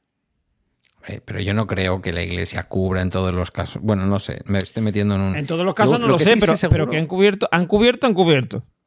Eso es, eso es incontestable, ¿vale? que claro. ahora no lo hagan, que ahora no lo hagan, pero Bueno, el- que no.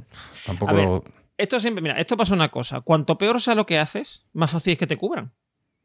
Hombre, claro, más grave. Por una sencilla razón, porque, porque claro, porque eh, mm, eso ensucia a la iglesia. Sin embargo, si yo, por ejemplo, imagínate que yo soy sacerdote, yo tengo una relación con una señora, ¿vale? Eso me ensucia a mí, pero no a la iglesia, porque la iglesia coge y me dice fuera, porque no estás cumpliendo los votos. Lo otro es, lo otro es otra cosa. ¿Sabes lo que te decía? Es como más feo, más mm, me está previsto. Y vamos, evidentemente te- por razones obvias, ¿vale? Que no, yo no estoy defendiendo eso. Lo que, lo que estoy, o sea, a mí lo que me, que es lo que siempre me molesta en general de las religiones. No ya de la religión católica, ni de la, la cristiana evangélica, ni de mm, el, o sea, ni el islam, nada. O sea, a mí lo que me, mm, me horroriza de las religiones es la hipocresía que hay detrás. Que para defender a mm, supuestamente a Dios o para defender esos valores mm, cristianos, musulmanes o de lo que sea, que, mm, que digamos dan Con los dan judíos no a- te metes, ¿eh? No ¿A tu te veo yo muy. ¿Con quién? ¿Con quién? Con los judíos. Bueno, también. No, pero, ¿Tú sabes lo que pasa con los judíos? Que los judíos, eh, yo me meto con ellos, ¿vale? O sea, yo contra los judíos ortodoxos no tengo nada. Pero sí que es verdad que los judíos en realidad... eh, O sea, tú todo lo que tienes lo tienes contra los judíos normales. Los ortodoxos a tope con ellos. No, no, al revés. Yo estoy en contra de Ah. los judíos ortodoxos. Ah, vale, vale. Sin embargo, los judíos normales, lo que me gusta de ellos es que saben muy diferenciar muy bien lo que es la religión y lo que es mm, tu persona. etc. O sea, por ejemplo, ellos se pueden, ellos se divorcian y no pasa nada. Ellos mm, eh, incumple la ley de, de- de- vamos, la ley de, de Dios y no pasa nada. Se casan con las hijas de sus mujeres. ¿Eso es lo normal? ¿eh? ¿O los ortodoxos? No sé, Woody Allen es normal o ortodoxo. Ah, bueno, pero de Woody Allen. Pero bueno, eh, pero sí, bueno, las hijas de sus mujeres, sí, pero. Mm, hombre, yo de Woody Allen. Pero, Pero, nos Woody hemos Allen, ido del tema de los curas. Woody Allen es dijera- ateo. O sea, puede ser judío de. mm, pu- Woody Allen puede ser judío de cultura, pero es ateo. O sea, quiero decir, yo no lo consideraría un judío. ¿Tú crees que es ateo Woody Allen? Igual sí. Sí, sí, sí, sí. Sí, sí. Vale. Sí, de hecho, él tiene la fam- famosa frase de yo soy ateo por la gracia de Dios. Ah, vale. ¿Esta es de las suyas o de las que le atribuyen? Esta de la suya, de la suya. Vale, También vale. se la han atribuido a Groucho, pero es pero de la suya es porque está en. O sea, es una frase de uno de sus personajes. Mm. Bueno, también le atribuyen a Groucho esa frase de su lápida que dice, Sí. perdonen que no me levante, Que y no me no levantes. existe, pero bueno, hay que reconocer que es. Bueno, sabes que hay, hay una realidad incontestable sobre los curas. Y es que si los curas comieran chinas del río, Del río no estarían estarían tan, gordos, gordos los tíos jodidos. jodidos. Ya no son tan gordos los curas. Bueno, mira, Eso, estoy leyendo. eso tú lo has aprendido en Goma Espuma, ¿verdad? ¿No? No, no, no. ¿No? ¿No? Pues No. eh, eh, eh, Ju- Juan Luis Cano, el de Goma Espuma, Sí. siempre se ponía a cantar eso de si los curas, del- eh, si los curas comieran piedras del río, no estarían, porque es una jota, no, no estarían tan gordos los tíos jodidos. Correcto, correcto, es una J. Sí. Yo lo conozco con chinas, no con piedras, pero bueno. Bueno, En un mitin en Cáceres, noticia de portada a la hora que estamos tú y yo hablando. eh, Abascal afirma que los votantes del PSOE serán violadores, pederastas, golpistas, Chapote y Mohamed. ajá. Que yo digo, la frase de contenido, bien, pero un poquito de concordancia. Si se refiere a los votantes del PSOE serán violadores, pederastas y golpistas, debería decir chapotes y mohamedes. Y Mohameds, o Mohameds, o lo que sea. ¿no? Quiero decir, el contenido, bien, no tengo nada contra el contenido. Quiero decir, ¿qué puedes esperar de esta gentuza? Pero un poquito de sintaxis. Se puede ser fascista, Sí, pero, pero, no puedes perder yo- el castellano. pero eso es un entrecomillado. Bueno, es que claro. Sí, te lo juro, te lo que, juro. mm, no, te quiero decir que. y no es si de un medio de comunicación de esto. Bueno, es rojo, porque es Sí. el periódico. No, pero que te quería decir que, que a lo mejor podía ser un. que lo hubiese puesto el que- periodista fuese el periodista el que está haciendo mal. Pero No. de todas maneras, eh, yo, a mí una cosa que me fascina, ¿vale? Es que para defender tanto el castellano, los de Vox le pegan una patada al diccionario y a la gramática, que yo lo flipo, ¿eh? Pero bueno, eso solo demuestra que es que el castellano está. en- el Sí, sí. castellano está muy, muy está mal. en peligro, pero no Está en mal. peligro por lo que. Por lo que... Por eso le han hecho la oficina del español. Sí, bueno, que ya no está, ya no existe tampoco. Mm, Abascal Yo, ha mira- denunciado que la izquierda piensa que la democracia es suya. Yo tuve, yo, a mí me dio mucha pena, ¿vale? Cuando, cuando Tony Cantó mm, salió de Ciudadano y no se metió en Vox. Yo tenía esa esperanza. Porque yo el PP sabía que no lo iba a hundir. Pero, pero Vox sí. Y. Me, me has. Tony Cantó. me- has defraudado. Sí, lo lleva en el nombre. Tony Cantó. Sí. Cantó Tony porque ya no canta. Pedro Sánchez ha dicho que hay que votarle a él para proteger la democracia. Esto se ha atrevido a decir el presidente del gobierno, que accedió al poder mintiendo a los españoles y pactando con los enemigos de la democracia, el orden constitucional y la convivencia. En respuesta, ha afirmado Abascal que los primeros votos que reciba Sánchez el día 23 van a ser los de violadores y pederastas escarcelados, golpistas indultados, malversadores premiados y probablemente también los súbditos de Marruecos con DNI español. ¿Se puede ser más racista, hijo de puta? Se puede date ser. cuenta- date Siem- cuenta Siempre que queda no margen dice- para aumentar date- la hijoputez. Date cuenta que el tío es muy listo. Pero está al borde, ¿eh? Porque, porque no, habla, no habla ni de ciudadanos marroquíes, ni habla de moros, ni habla de nada. Dice súbditos marroquíes. Súbditos. De Marruecos con DNI español. Claro, lo que dice. Prefiero que le llame moros, fíjate. Porque dice que no son, lo que quiere decir con de eso es que entender. aunque, sean, aunque tengan DNI español, no son españoles, sino que siguen siendo marroquíes y que deben, deben obediencia a el rey de Marruecos. Mira, hemos empezado en un tono muy veraniego, muy de humor, pero claro, uno se calienta, uno se calienta. Este tío es está haciendo exactamente lo mismo, lo mismo que hacían los de Herri Batasuna antes de que a la gente le pegaran un tiro en la cabeza. Esto es guerra civilismo, quiero decir.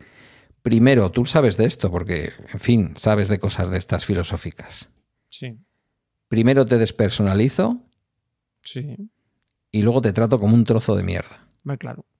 Mira, yo. Si yo es siempre- necesario, te pego un tiro en la cabeza o lo que haga falta. Es decir, él prepara el clima y luego, y luego será el primero ¿eh? en ponerse con la pancarta diciendo no Sí, a la sí, violencia, no a la a la violencia en general. ¿eh? Sí. Que también en esto, ¿a, qué- ¿a quién se parecen? No, vamos a hablar de la violencia, no hablemos del terrorismo ni de la violencia de ETA. Coño, si es lo que tú estás denunciando, pero lo haces tú. Si la violencia es machista, es machista, no es cualquier violencia, es una ver, violencia en mira, concreto. A mí es que no me gusta hablar. Mucha gente dice, no, es que, por ejemplo, ¿no?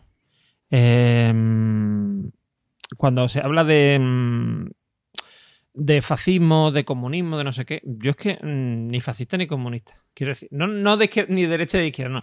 Ni fascista ni comunista.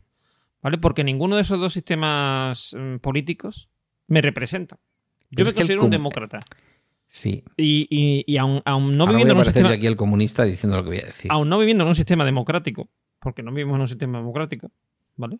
En un sistema de representación, pero no un Uy, sistema democrático. ¿El qué? Que uy lo que me has dicho. Sí, yo, a ver, si tú te vas a la, o sea, si tú te vas a la etimología de lo que significa democracia es el gobierno del pueblo. En España no gobierna el pueblo. Gobiernan los, gobiernan una serie de señores que tú eliges. Pero tú no, no aquí no hay democracia directa. Bueno, el otro día he escuchado decir a insignes periodistas y gente creadora de opinión y no sé si algún político de la derecha Sí. que a Sortu, el partido heredero de Ribatasuna, que forma parte de la coalición Bildu, esto lo hemos explicado en un trending, eh, no lo legalizó Rajoy. El partido, recordemos, se legaliza bajo un gobierno de Rajoy. ¿Vale? Entonces, cuando se le dice esto a la derecha del Partido Popular, dice, no, no, no lo legalizó Rajoy. Lo legalizó un tribunal constitucional que estaba todavía bajo la influencia del Partido Socialista Obrero Español. Y digo, entonces, ¿qué me quieres decir? Que en este país el Tribunal Constitucional, que debe de ser el máximo órgano que defienda nuestros derechos constitucionales frente a cualquier atropello de una administración, de una autoridad, de cualquiera, no tiene independencia política. Entonces esto no es, entonces aquí no hay, no, no hay división de poderes. Entonces ¿dónde estamos viviendo? Hombre, yo te digo, mira, yo te digo que la palabra democracia surge de Grecia, ¿vale? Hmm. Y aunque yo también pienso que en realidad los griegos no, tendrían- no tenían democracia tampoco, ¿vale? Si lo miramos, porque, a ver, democracia es el gobierno del pueblo, ¿vale? Y, y- y sí, es verdad que en Grecia mm, gobernaba el pueblo, ¿vale? Pero es que se consideraban ciudadanos griegos solamente a las personas mayores de 30 años, creo que era. eh, Compito. ¿El qué? Compito. compito, sí, señores, señores de más de 30 años que hubieran nacido en Grecia y que fueran griegos de nacimiento. Eh, No, no que fueran ciudadanos turcos con DNI griego. Eso no, se podía. Eso no podían. No, so- sobre todo porque no existía el DNI. pero aparte de eso, no, pero la que tú no- gente, escúchame, la gente no llevó un cacho de piedra labrado ahí. Mira, hay una palabra que yo siempre me- que son los metecos, ¿vale? Sí. Meteco es una palabra griega que significa extranjero y que lo usaban Hombre, sí, hay una usa- canción preciosa de George Mustaki. Le que lo, Metec. usa- lo usaban eh, al, al- como usan los eh, catalanes la palabra que ahora no me saldrá em, Sí. ¿Cuál? ¿Chernego? charnego eso charnego vale lo usaban Maqueto. así como Maqueto tono- aquí en Euskadi. sí, como en tono despectivo como diciendo el que no es de el, el que parece de aquí pero no lo es ¿no? entonces em, tú podías ser tú podías ser perfectamente eh, por ejemplo un ciudadano griego griego en el sentido de del por ejemplo ese de Alejandría vale o de o ser eh, esto, los famosos espartanos, o sea, espartacos o espartanos, ¿vale? Eh, espartanos, espartanos, espartaco era. era un, eh, un- Primero un esclavo y después un torero. Y. Y los espartanos mm, no eran ciudadanos griegos, o sea, no eran ciudadanos eh, atenienses, por ejemplo, y por lo tanto no tenían derecho a votar en la, en- la- iba a decir la asamblea, pero no en la. Que mí- se me olvida a mí esta palabra es para matarme, pero bueno. eh, Como si fuera la asamblea. Sí. Te, hemos entendido. Sí. Y. Y esta gente mm, solo votaban ese, o sea, votaban los ciudadanos, pero claro, los ciudadanos eran personas muy elegidas, ¿vale? Muy escogidas. No podía votar cualquiera. Y es verdad que era el pueblo. O sea, y tú ibas directamente allí, eh, te presentabas en, en el Ágora, ¿vale? Eso era, la- en el Ágora, eh, y dabas tu opinión, votabas, etcétera, ¿no? Claro, estamos hablando de ciudades que eran. a- Hoy casi serían pueblos. Me refiero por número de habitantes, ¿no? Y claro, allí podía más o menos todo el mundo. Si además, si era selectivo en el sentido de solamente los hombres que hayan terminado el servicio militar y por lo tanto tengan más de 30 años y que no sé cuánto, que no sé qué, pues claro, te quedas con. Si hay una población de, ponte, 80.000 habitantes, pues a lo mejor los que tienen derecho a voto son 2.000. Ujú. Porque ahí tienes que restar esclavos, está todo. Entonces, mm, se podía perfectamente ir al Ágora, allí dar tu opinión y. El Agora no es eso de la cadena SER. Sí, t- sí. ¿Dónde está eh, Pablito? Em, pero claro, aquí estamos hablando de un tipo de gobierno distinto. Lo nuestro es representativo. Mira, por ejemplo, Pablo Iglesias es el ejemplo perfecto de hablar de la representación. ¿Vale? Pablo Iglesias es un señor que se presenta con un partido que es Podemos, ¿vale? Que muchos lo votamos porque eh, una de las cosas que llevaba en su programa electoral precisamente era la. ¿Podemos o podríamos? Podemos, Podemos. Se llamaba Podemos en su momento. Sin el Unidas y sin nada, ¿vale? Y se presentan con una cosa, una de las cosas que llevaban en su, en su programa era la democracia directa. Que a día de hoy tecnológicamente es fácil de hacer, ¿vale? Ahora, si quieres, yo te cuento mi, cuál sería para mí el, mi ideal de, de sistema de gobierno, ¿vale? Yo creo en la democracia directa, pero la, creo en la democracia directa al estilo de los servicios como ING Direct, Direct Seguros. Quiero decir, si puedes coger, des- destapar el teléfono, sale un señor como tú al otro lado y te dice, dígame, señor Sánchez, que, que quiero votar a. que quiero votar a sumar. Mira. Vale. Yo, Gracias por confiar en democracia directa. Sí. Hasta la próxima. Yo, eh, si tuviera que hacer una constitución, ¿vale? Y crear un sistema político desde cero, yo haría los procesos, o sea, eliminaría los procesos electorales para cargos como presidencia del gobierno, de las autonomías, etcétera, incluso de los ayuntamientos. La ley DONT fuera, claro. No, no, no. Eliminaría la ley DONT y lo que haría es sorteos. Sorteos. Sí. Haría una serie de selecciones, quiero decir, para tal cargo tienes que tener, tienes que saber leer y escribir, tener. Sorteos. sí, sí, sorteos. ¿Como para ir a un jurado o para estar en una mesa electoral? Efectivamente, efectivamente. Y ahora cada cuatro años lo que tú haces es mm, refrendar esa gestión. ¿Lo ha hecho bien? Sí, pues sigue. ¿Lo ha hecho mal? No, pues le- volvemos a... A mí, si me, si, a mí, si me toca en ese sorteo, no sabría cómo hacerlo de mal para que no me volvieran a llamar. Vale, pero yo te digo que habría mucho más diálogo entre las en distintas... mm, O sea, porque, mira, porque es el Poder Judicial, ¿vale? El Poder Judicial es un poder eh, funcionarial, Sí. Vale. pero uno de los tres poderes. Porque el resto de poderes Three Powers. no podrían ser también funcionariales. Porque eso sería una fu- funcionariado a, a dedo, o sea, a dedo no, a, a- Bueno, te diré, sé por por, dónde vas. Sé por dónde vas y no quiero mm, darle demasiada vuelta al argumento, ¿eh? Pero que sepas que un político es un funcionario público. Sí, sí, sí. electo, Sí. pero un funcionario público. Sí, pero lo que me refiero es a que mm, para volver a ser elegido, ¿vale? Lo tenemos que votar. ¿Vale? Que no los Yo lo que digo es que no elijamos a la gente, sino que los echemos. Y que eso se Eh, puede hacer no cada cuatro años, sino, sino que eso se puede hacer de forma inmediata. En Sevilla, empieza- se utiliza, en Sevilla se utiliza también el verbo votar con B Sí, bueno, eh, como sinónimo de echar a alguien de un sitio. sí. Vale, Panhispánico, ese término es panhispánico. vale, vale. No, que no sabía si. No sabía si a lo mejor era una cosa vasca esto de No, es más hispanoamericano. Mm.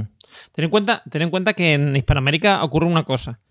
Que hay muchísimas palabras andaluzas, mucha terminología andaluza y también mucha vasca. Porque el- los, mm, digamos, el- digamos, la mayoría de la población que sabía navegar, no nadar, pero sí navegar, eran señores vascos, cántabros y andaluces, principalmente. Y algunos ¿Y los extremeños que fueron? Los extremeños que fueron estaban trabajando, en, o sea, estaban trabajando en Andalucía, en realidad. Habían bajado a Huelva a la costa. Sí. A ver, fueron extremeños, pero, pero que me vengo a referir, pero que digamos que estaban en Andalucía y, y estaban entre- o sea, y venían de Extremadura para acá, ¿vale? Y porque estaba cerca. Y tal. Conquistadores madrileños no se conocen. No. No. La mayoría son, la, ma- la mayoría son extremeños, vascos, andaluces. Tú- Y no sé si hay a lo mejor algún castellano. Bueno, castellano también habrá. Hernán Cortés. también tenían. Eran, eran de Power. De Power. Sí, pero, pero tú sabes lo que pasa, que es que en realidad, pero yo te, no, además yo no estoy hablando de personas, estoy hablando de culturas, ¿vale? Mm, yo, ¿tú te acuerdas cuando? ¿Tú crees que hasta este momento, eh, habiendo pegado todos estos bandazos que hemos pegado tú y yo, Sí. habrá llegado alguien aparte de Madrid, Sí. ¿no? No, y, y Carmela. Carmela también nos estará A escuchando. con Carmela interés. también. Nos tiene cariño, ¿no? Sí, sí.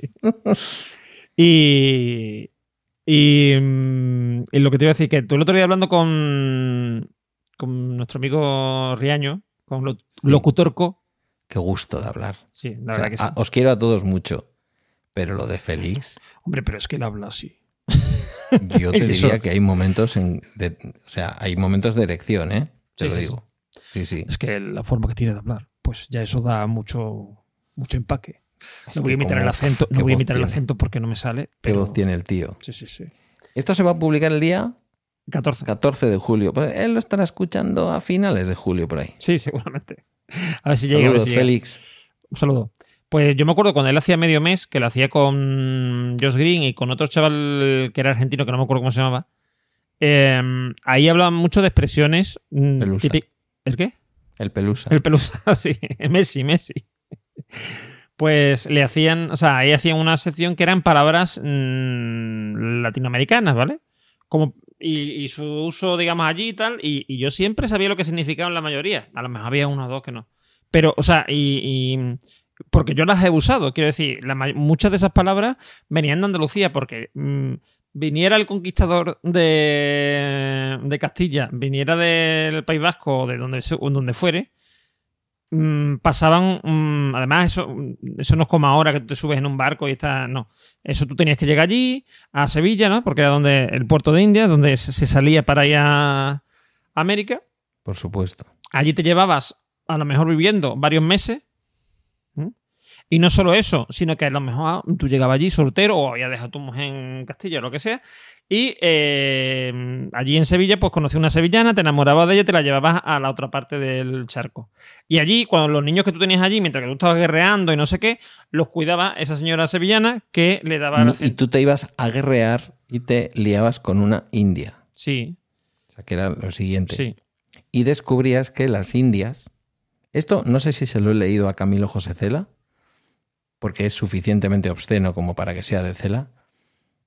Descubría el cristiano viejo que las indias se movían, no se quedaban quietas. Y le gustaba mucho más. El. Y decía, joder, esto sí es follar. Y no lo que yo, no lo que yo conocía. Mm. Esto, esto pasaba, ¿eh? Sí, sí, claro que pasa. Eh, Bueno, y sigue pasando. Yo te digo, yo te digo que yo, con- yo conozco un caso de una persona que fue, fue a un, Ya no me atrevo a decirlo. Un señor que fue a Brasil, ¿vale? Brasil. Y además un señor bastante follarín, que no, verás tú, que no es que digas tú. no, pues- Brasil, un país en donde las encuestas de las, a las mujeres brasileñas cuando vienen a España, esto es una encuesta real, pero que igual tiene 20 años, ¿eh? hoy a lo mejor piensan otra cosa. Piensan que los hombres españoles somos muy fríos. Sí. Y es que en realidad lo somos en comparación con los brasileños. Bueno, te he cortado. Me ibas a contar la No, historia que de alguien que, que- fue a Brasil. que fue a Brasil acabe bien y- que, y que lo puedan escuchar personas, por lo menos Que a partir que- de 16 años. Que un, un señor muy follarín, ¿vale? Eh, que tú igual lo conoces, no lo sé. El podcast que hacía seguro que sí. Y... Dime el nombre del podcast, no hace falta que me nombres al señor. No, porque si digo el nombre, todo el mundo va a saber quién es. Vaya. Vamos, lo puedo decir porque le han dicho en el podcast que vino 82, ¿vale? Ah, bueno, En- fu. En que vino 82 Arturo contó las relaciones que tuvo allí en, en Brasil y él, lo- o sea, y él que es un tío que yo, o sea, yo lo he visto actuar en directo, ¿no? Es un tío que es capaz de ligarse a un cura si hace falta, ¿vale? Bueno, lleva Sí. falda. Es todo lo que lleve falda, da igual, ¿vale? Eh, ese hombre eh, llegó allí a, a Brasil y, y se maravilló. O sea, que si eso pasa en el siglo XXI, no me quiero imaginar lo que podía ser cuando En llegaban los portugueses y los es españoles allí. Hoy. El siglo XXI es hoy, correcto, que diría Félix. Mira, ¿sabes lo que cantaba? Antes, antes me he quedado con, con Lemetec en la cabeza. Que entiendo que esta es una palabra, por lo tanto, que viene del griego. En francés es Lemetec, o como se pronuncia, que yo francés no sé. ¿A ti te gustaba Jos Mustaki? Eh, Mustaki, sí, vamos, no, no es que fuera mi preferido, pero sí. Aquí se hizo medio popular con la canción aquella, que posiblemente es lo peor que ha hecho en su carrera, pero que tampoco está mal. Con Ángela Molina. Una canción que cantó Ujú. con Ángela Molina. La Metec que yo te recomiendo a ti y a toda la audiencia que vaya a buscar, escrito, vamos a ver, en francés, Le, Le, como Le Parisien. Le Meteque, que Sí. tiene toda la pinta de venir de donde, de donde tú has dicho Sí. Del griego. Grie- Aquí estamos mezclando griego, francés, en fin. Dice, fíjate qué bonito. Con mi pinta de extranjero, que es lo que significa metec. Con mi pinta de extranjero, de judío errante y pastor griego y mis cabellos al viento. ¿Este tenía un grupo? Claro, ten en cuenta, ten en Este- cuenta que es que George Mustaki era griego. Quiero decir, igual lo del Emetek es una palabra que él em, metió. Quiero decir que no es. Ah, puede ser. que- porque, en, en, bueno, lo que yo sé de francés, lo eh, un- el extranjero l'étran- le- l'étranger. Sería mal pronunciado. en mi francés de, Mm, ya me has puesto. de en primero. duda. Entonces, entonces claro, en él, él, la palabra, el me- meteco, la, la traduce, digamos, al francés, la convierte en francesa, ¿no? Como si Podría ser. la francesa, digamos, ¿no? Y la convierte en una canción. Pues ahora ya me has dejado. Pues sobre todo porque cuando tú has dicho lo de, lo de un, un meteco griego, etcétera, es como usando la palabra griega para referirse al extranjero, como si el ser, mm, ¿sabes? Sí, pero estoy buscando porque ya me has picado. Lemetec. Dice el traductor que en francés es el clima, que esto no es así porque es la me- le meteo. Pues se ve que no. Mira, Ah, si tú buscas es- meteco... Escucha, escucha, escucha, escucha. ¿Qué? Es que los acentos esos al revés son importantes en francés. Sí. No son. Lemetec, el mético. El médico. El mético. El, médico. El metico, en realidad, porque Sí. no pone tilde. El metico, eso no es nada. Bueno, yo lo que te quería era. En castellano, meteco, en castellano existe meteco, porque viene en Sí. castellano, ¿vale? pues si existe en castellano, eso está también en francés, seguro. Claro, pero, pero es que aquí pone, que si tú lo buscas en Google, buscas meteco, te dice, meteco significado, te pone extranjero, que en la antigua Grecia se establecía en Atenas y no gozaba de todos los derechos de ciudadanía. Ya, pero es que me hace pensar, fíjate, que podría haber influido formal, incluso. Y dice formal, extranjero, forastero. O sea, que puede ser, puede ser que esa palabra sea la, la palabra formal en francés para referirse al extranjero. Pero es que yo te Igual diría que con, con el cambio que a veces se hacen las sílabas, me aventuro a decir que eso da con la palabra maqueto, que en Euskadi se utilizaba para hablar de los que, como mis padres, habían venido de fuera. Fíjate lo que te digo. Proba- Probablemente venga de ahí, del francés. Es que ten en Mm. cuenta que, ten en cuenta que muchas palabras que, que hoy día consideramos griegas, a nosotros nos vienen por el griego, nos vienen por el latín. Claro. Porque el latín, eh, o sea, era, eh, para que nuestros oyentes se hagan una idea, eh, la relación entre Grecia y, eh, y el Imperio Romano era algo así como la relación entre Inglaterra, o sea, o el Reino Unido, mejor dicho, y Estados Unidos. Culturalmente claro. hablando. Que al final pasamos por los romanos, pero veníamos de los griegos. Claro. La- o sea, cuando se habla de cultura grecorromana, fenicios. Y de los Cuando se habla de cultura grecorromana se dice eso porque en realidad todo lo que conocemos de los, los dioses griegos y tal, en realidad, o sea, griego-romanos, en realidad eran dioses romanos, o sea, griegos, que es, mm, sí, que se, por ejemplo, Atenea, que era la diosa de la sabiduría griega, eh, y que era la, bueno, y que era la, digamos, la patrona, por decirlo así, de Atenas, En. Era su Virgen del Pilar. Sí. Era. mm, bueno, nació. No sé si sabes cómo nació Atenea. No. Pues nació de una jaqueca de, de Zeus. Zeus tuvo una jaqueca eh, y en un momento dado le dolía tanto la cabeza que se pegó un hachazo y al abrirse esto salió Atenea de, de su cabeza. Qué barbaridad, por Dios. Y por eso era la diosa de la sabiduría, porque venía de. de ahí. Y, y ahora que podría estoy- haber sido la patrona de las esposas. También. Hombre, yo creo que, que la patrona de las esposas ser- más machista me ha quedado. sería. ¿eh? Sería. mm, ¿Qué? Ay, ahora no me voy a acordar el nombre de la, de la, de la diosa que era la mujer de Zeus. Habla, Que habla del micro, anda. Acuérdate tiene de hablar del micro. que tenía unos cuernos esa mujer, o sea, la, la- la esposa de Zeus Sí. tenía muchísimos cuernos. Y cuando digo muchísimo, mm, quiero decir, mm, era... mm, o sea, se tira, vamos, se, se- Era un minotauro. no, es que Ze- Zeus eh, se disfrazaba hasta de animales para ligar, ¿vale? Hacía todo lo posible. Ahora lo has dicho suave. O sea, hemos hablado de todo aquí y ahora hablas de ligar cuando quieres hablar de yacer. Sí, bueno, de ya, de ya- sí, de copular, De conocer bíblicamente. ¿Vale? Era, o, o- bueno, por ejemplo, mira, aquí un ejemplo, eh, Juno, eh, era era Juno en, Zeus era Zeus en los dos, ¿vale? Los dos, pero eh, para los romanos era Juno, ¿El de las pinturas? como en la pintura. No, no, no, Juno era una diosa. Juno, Junoral, Junocril. Ahí hay varias clases de pintura Juno. En Andalucía no se vende la pintura. Juno. No, no me suena como, como esto, no. Pues es la que mi padre ha utilizado toda la vida como pintor. Pues no, pero... Va Pues- muy bien, pinturas plásticas, tienen también pinturas de esmaltes. Pues tanto Juno como era, que son la misma, Tenían me está unos- aguantando este hombre esta tarde. unos cuernos considerables. Y era porque Zeus era Mujeriego. muy mujeriego, pero mucho. ¿Solo mujeriego o también le daba...? También, también, también. Pero También, sobre todo los mujeriego. en eso... Pero claro, es que para los griegos eso no eran cuernos. Cuando tú te liabas con un tío no eran cuernos. Con tu mujer me refiero. ¿Entiendes? Era otra cosa. Era el famoso bromance de los 80, de las películas de los 80, ¿no? De, Sí.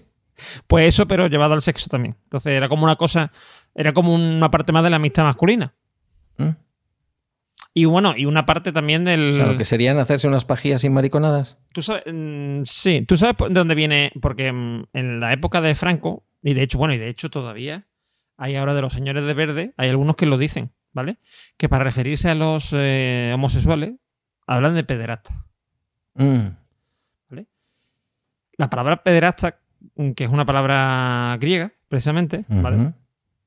Viene de, de un... O sea, aquí a día de hoy es un delito, pero en ese momento era una tradición, ¿vale? Y era que, mm, por ejemplo, ¿vale? Los griegos empiezan a caerme un poquito peor, ¿eh? Qué tradiciones más Mira, raras. el, el- no, mm, no, o sea, en el fondo tiene, tiene cierto sentido. Por ejemplo, tú. A ver qué ¿vale? vas a Tú- decir ahora un después señor, de lo que acabas tú- de decir. Tú imagínate que eres un. Sí, hombre, digo, eh, poniéndote en, la- en el punto de vista griego, ¿vale? Tú, imagínate, ¿no? Eso que- decía Plácido Domingo, ¿eh? Ojo. Lleva. Es que en aquellos años... A ver, había dos tipos, había dos tipos de, había dos tipos de relación homosexual. Mm. Una era la del. con- mm, lo que aquí sería, digamos, la pareja de la Guardia Civil, ¿vale? Es decir, los dos señores militares que iban a guerrear por ahí juntos, ¿vale?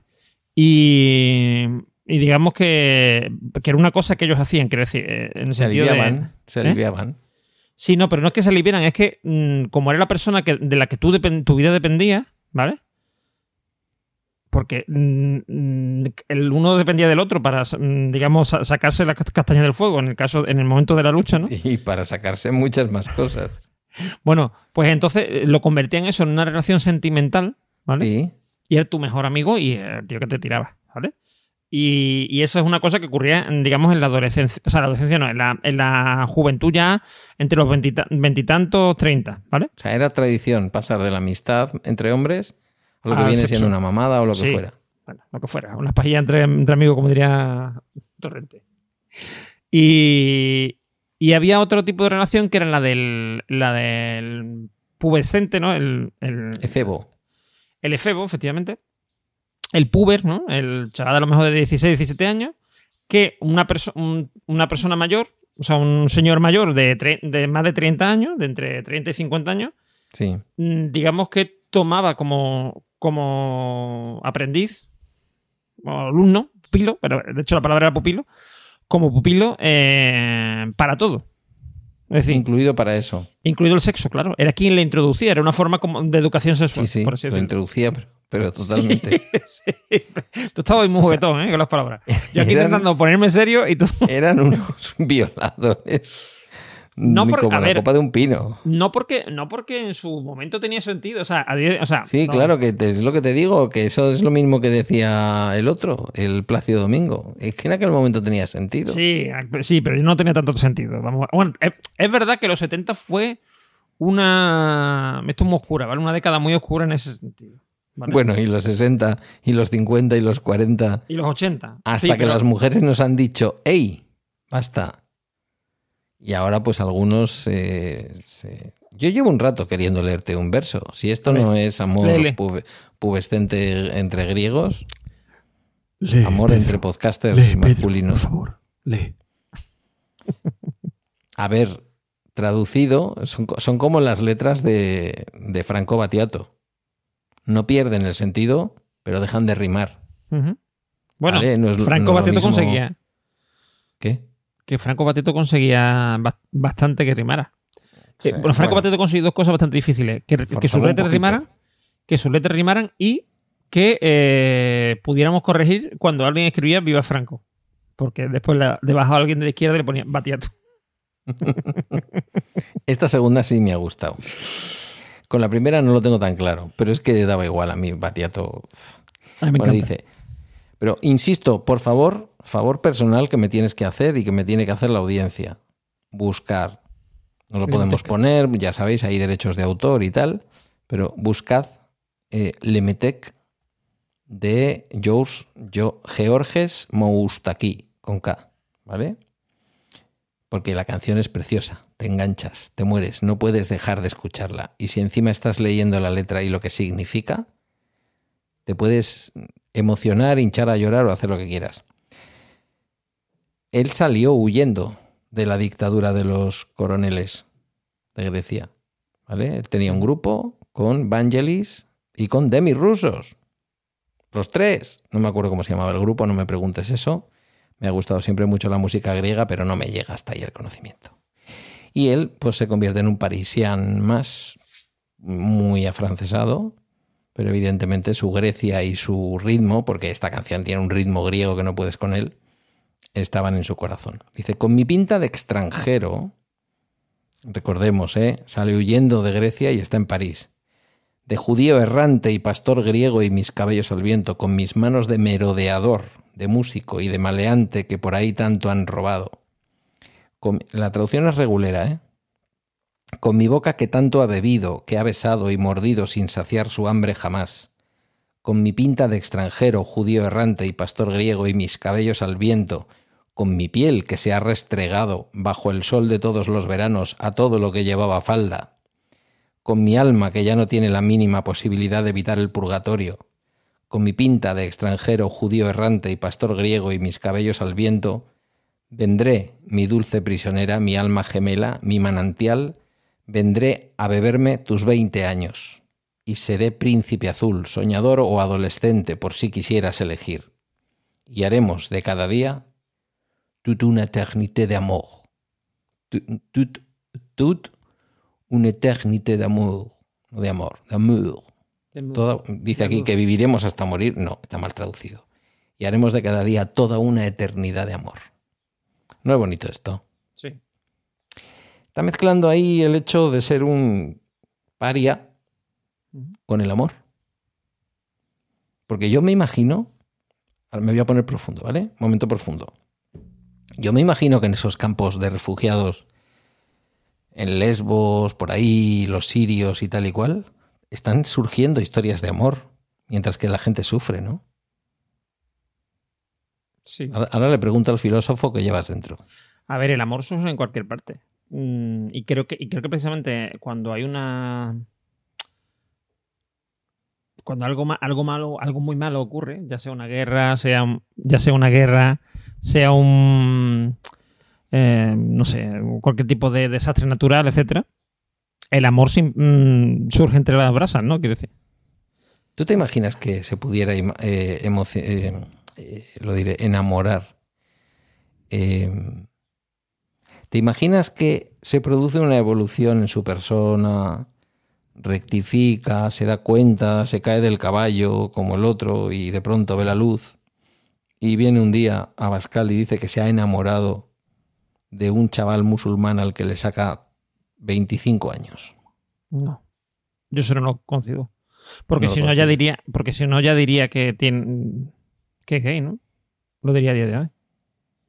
Bueno, igual solo es un griego que quiere enseñarle al chico que hay O sea, que ser yo- católico y de derechas.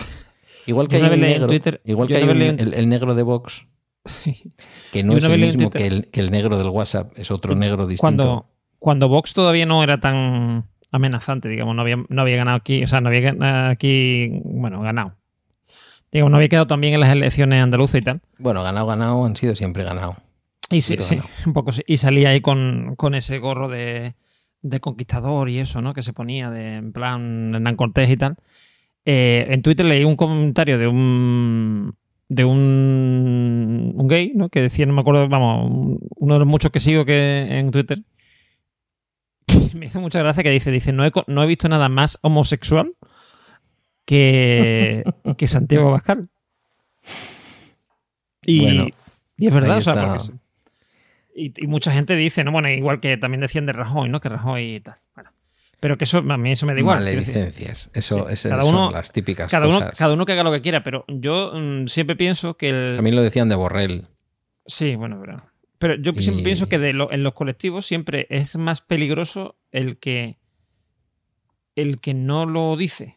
O sea, el que, el que reniega de- del colectivo al que pertenece. O de la cosa, o lo que le pase. O sea, quiero decir. Que puede ser un colectivo o que puede ser una cosa tuya, individual, ejemplo, un no- sentimiento. mira, no que hay. obliga no a la hay- sociedad a colectivizarte, porque en realidad es la única manera de protegerte frente a los abusos. Yo te digo que muchos de los impuestos que hay, ¿no? Que son tan. eh, ¿Cómo se dice esto? Otra vez contra la iglesia. Sí, de- porque es una forma de. O sea, no, te- no voy a hablar de no voy a hablar. Sino digo de gente que son contestatarias. O sea, contestataria en el Mm. sentido de que, que no está de acuerdo con la nueva sociedad y con la nueva. Mm, La mayoría de esos tíos son ateos. Hace mucho tiempo que perdieron la fe. Si lo quieres ver así. Uh, ahora me vas a hacer. eh, ¿Cómo se dice? Porque no son tontos, no son, no son gente tonta. Mm, Me vas Lo a que- hacer que, que recomiende San Manuel, San Manuel Bueno Mártir de Unamuno. Sí. Yo también lo si no lo has leído, Sí, tú- a ti que o sea, te gustan las lecturas Lo he, lo he leído, lo he leído, pero hace mucho tiempo. No me acuerdo prácticamente de nada. Pero el mm, cura que pierde la fe y Sí, tiene sí, que decidir pero si recuerdo. sigue- sí. Recuerdo el, lo que iba. El problema de, el- o sea, el problema que hay ahí es que cuando uno mm, se convence tanto, igual que también te digo que muchos de los de los negacionistas estos que hay, los más mm, reaccionarios, que era la palabra que buscaba yo antes, también suelen ser los que ya no se están empezando a dudar de lo que ellos dicen.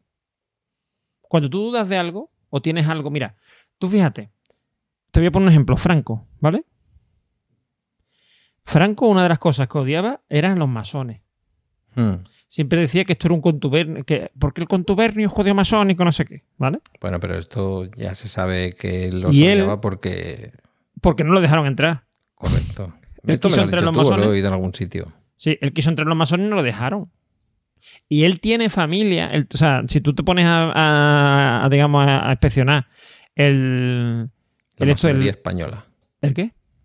En la masonería española. No, su el árbol no. En el árbol genealógico de, de Franco, ¿vale? Mm. Verás que hay un momento en que todo apunta a que sea una familia judía, Judía. ¿vale? Entonces, contra, normalmente cuando uno tiene cosas que no le gustan de uno mismo, ¿vale? Por lo que sea, porque te han rechazado Pero o este porque... es el mito, ¿no? La- la- el bulo este que decían que Hitler era judío. Bueno, también, también, sí, eso también han dicho, pero yo no sé si era judío, pero sí que mm, sí que he escuchado que, vamos, gente seria, ¿vale? Hablar de que él era un tío que al principio sí tenía mm, amistades judías y tal, pero se sentiría traicionado y fue en contra. O sea, es que eso siempre pasa. Bueno, Mm, oye, el portavoz mira. del PP en el, en el Senado es un señor homosexual. Mira, la gente reaccionaria a día de hoy, por ejemplo, Eh, Jiménez Los Santos. Jiménez Los Santos reaccionario. ¿Cuántos años? Bueno, ahora ya no tanto, ahora gracias a Vox no tanto. Pero ¿cuántos años lleva dando caña a la izquierda mm, Jiménez Los Santos? Y Jiménez Los Santos fue comunista Desde, desde que abandonó el partido. Sí, Comunista de España. Claro, pero sufrió un atentado de Terrayura. Esto es una Sí. cosa que. Sí, bueno, que te marca, evidentemente. Pero lo que yo me refiero, cuando. Pero. Si, si no me refiero Que a no que tiene que ver con lo pequeñito que es. ¿eh? Él era pequeñito ya de entrada, no, no por el atentado. Pero el que yo- lo que yo me refiero es que cuando algo te hiere, o algo te asusta, o algo te. Tú Hmm. te, va- vuelves en contra, ¿vale? Cuando eso que te hiere, ¿vale? Es mm, un homófobo, ¿vale? Es algo mm, bueno, porque mm, es algo que perjudica a la sociedad en general, ¿vale? Pero cuando lo que te hiere es, mm, no sé, eh, mm, por ejemplo, eh, la igualdad de oportunidades, ¿vale? Que a ti te fastidia porque a lo mejor, o los, o los impuestos. Hay mucha gente ahora que está en contra de los impuestos, ¿vale? Porque le quitan dinero. Yo creo que los impuestos habría que llamarles voluntarios forzosos. Ya el nombre no es bueno. ¿No? Pero que te digo, que no, es que la- lo- mm, o la- las tasas, si quieres, pues llámalo tasas, ¿vale? Que es una palabra más aséptica. Taxes. Taxes, yes. Pero la- las tasas no dejan de ser mm, algo positivo para ti también, por mucho dinero que tengas, ¿vale? Porque yo te puedo decir que tú por mucho dinero que tengas, ¿vale? Si tú mañana vas en tu yate de no sé cuántos metros de lora y no sé qué, ¿vale? Y tienes un accidente allí en medio, se te queda, no sé, se hunde el barco, no va a ir el servicio privado de guardacostas, No. va a ir eh, o la Guardia Civil o mm, mm, Salvamento, salvamento marítimo, marítimo. etcétera. ¿Vale? Va, va a ir un servicio público a salvarte. ¿Vale? Hmm. Porque pagó impuestos. Efectivamente. Por eso Ahora, se hunden las lanchas si tú- neumáticas llenas de africanos, porque no pagan impuestos. Bueno. Y también porque, porque salen a la mar, bueno, eso ya lo sabes tú de sobra. Cuando salen a la mar es porque no- nadie va a salir a la mar y la Guardia Civil, eh, Salvamento Marítimo eh, y guardacostas y tal no van a estar patrullando porque hace muy mala mar. Entonces salen ellos y ahí es cuando vienen los problemas. Porque tú nunca verás, tú, por ejemplo, ahora en No, no verano. estoy culpando. No, no he querido ofender a Salvamento Marítimo ni a nadie Ahora- de este estilo, verano- porque la mayor parte de las veces hacen el Sí, trabajo sí, que tienen que lo hacer. hacen. Ahora en verano, por ejemplo, tú verás que bajan mucho lo- las, eh, los problemas de mm, inmigración eh, en vamos, en ma- marítima, vamos a decirlo así. ¿Vale? Y es por esa razón. No, pero eso tiene, eso tiene otro motivo. Hay muchos motivos, pero uno de ellos. ¿Quién quiere cruzar Andalucía con el calor que hace en esta Sí, época? totalmente. Yo no. Bueno, pero si vienes de Marruecos, tampoco creo que haya mucha diferencia. ¿eh? Bueno, según. Entonces, El norte siempre es el norte, ¿eh? claro, pero es que Tú Andalucía. piensas que en, Andalucía el norte, de Marruecos hace más fresco que en el Andalucía es norte de Marruecos. Si te pones así. sur. No, Andalucía es sur de España. No empieces a mezclar, Bueno, no te líes. Pues, eh, bueno, que está al norte me refiero. Igual que tú te dices, consideras a Francia el norte, ¿no? Sí, pero hay mucho más ambiente de tarifa en Guetari o en las playas de San Juan de Luz que, que en Vizcaya. O sea, tú, yo, yo te pongo en la playa donde se conocieron el, el bribón, el, el yerno del bribón y la novia actual. Sí. O sea, Urdangarín con la novia, como se llame, la muchacha. Eh, ¿Estos se conocieron ahí? O, bueno, No o sé. veraneaban ahí, o la primera vez que les pilló el, el Ola, no, el, cualquier otra revista. El Ola no publica esas cosas, por Dios. Estaban en las playas de Guetari. Guetari, que no está tan lejos de la Guetaria del sur. Está muy cerquita. Porque eso es Endaya, San Juan de Luz, e inmediatamente por ahí, Guetari. y Vamos, la Francia vasca, por así decirlo. Sí, es un sitio que yo te pongo y tú dices, coño, tarifa. Iba a decir tarifa en el Atlántico. No, No, Tario. tarifa, porque tarifa también tiene Atlántico. O sea que, tarifa. Eh, si te vienes a las playas del norte, son playas del norte. Ese ambiente mm, tarifa lo tienes en el sur de Francia. Lo mismo en la, en la ¿cómo es? ¿Cómo se le llama? La Sí, Costa Azul. La Costa Azul. Es un ambiente que cambia algo. Dices, pero si está más al norte que, que te digo yo que la Costa Brava. Sí, la, pero. La Costa Azul, mira, yo, yo la Costa Azul lo he visto muchas veces en películas y tal. Y cuando estuve en. He estado en Marbella, las veces que he estado en Marbella. Vamos a batir el récord de temas distintos que se pueden llegar a hablar en un podcast. Da muchos aspectos de. de. Me estoy riendo por lo que has dicho.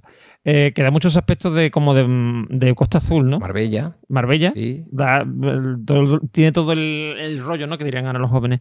Tiene todo el rollo de, la Costa Azul, etcétera. Pero tú eso no lo encuentras en Santander ni en San Sebastián.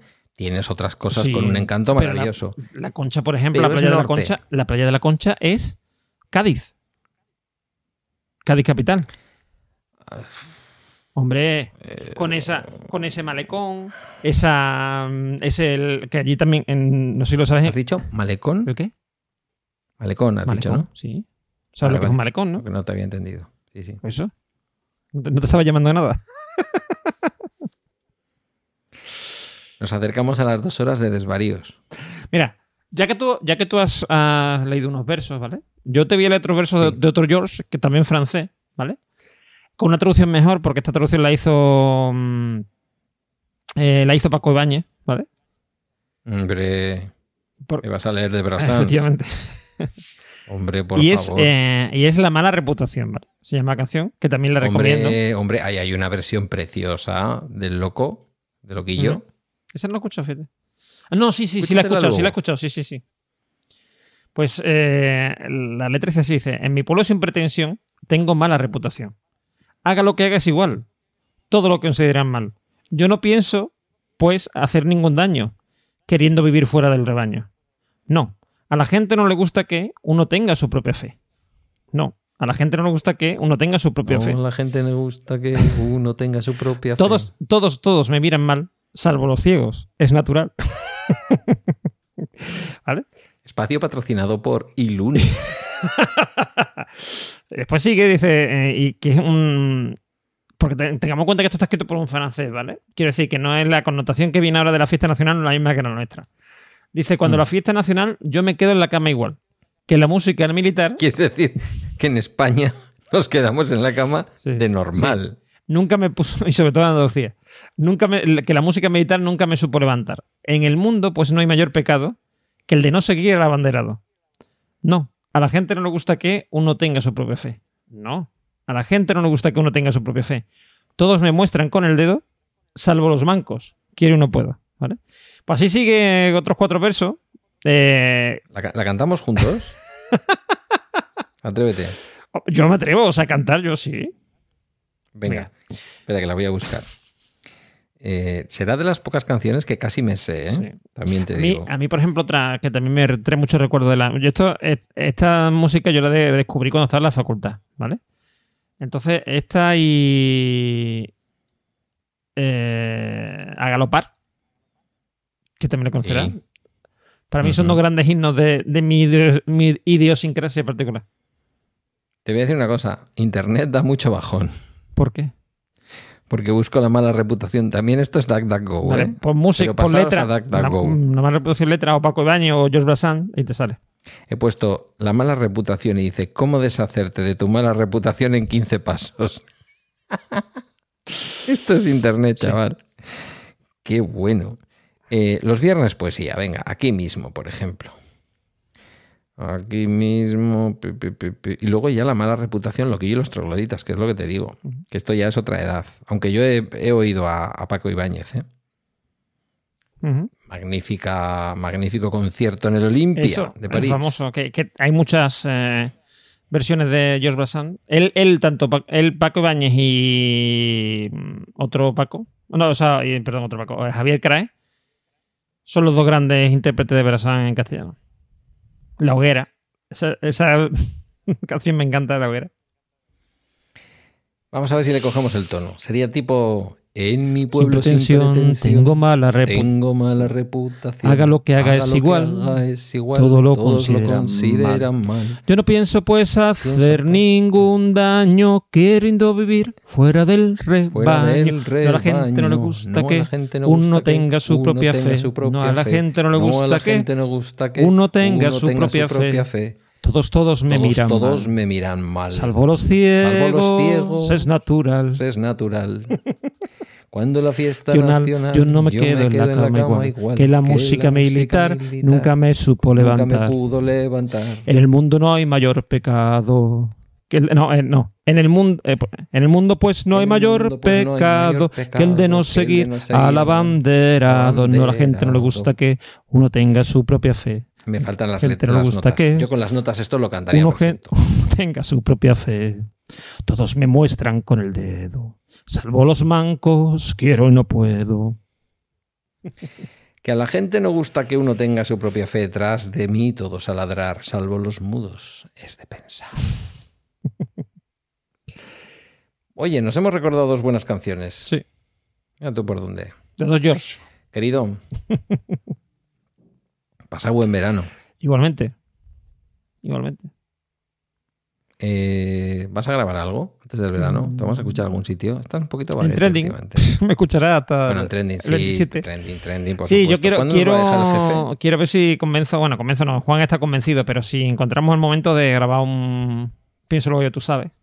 Pienso luego, ya tú Que lo tenemos sabes. abandonado hace un año. O sea, es que Juan cometió un grave Sí, error. sí, sí. Juan cometió un grave error en el último capítulo que, que esto, ¿no?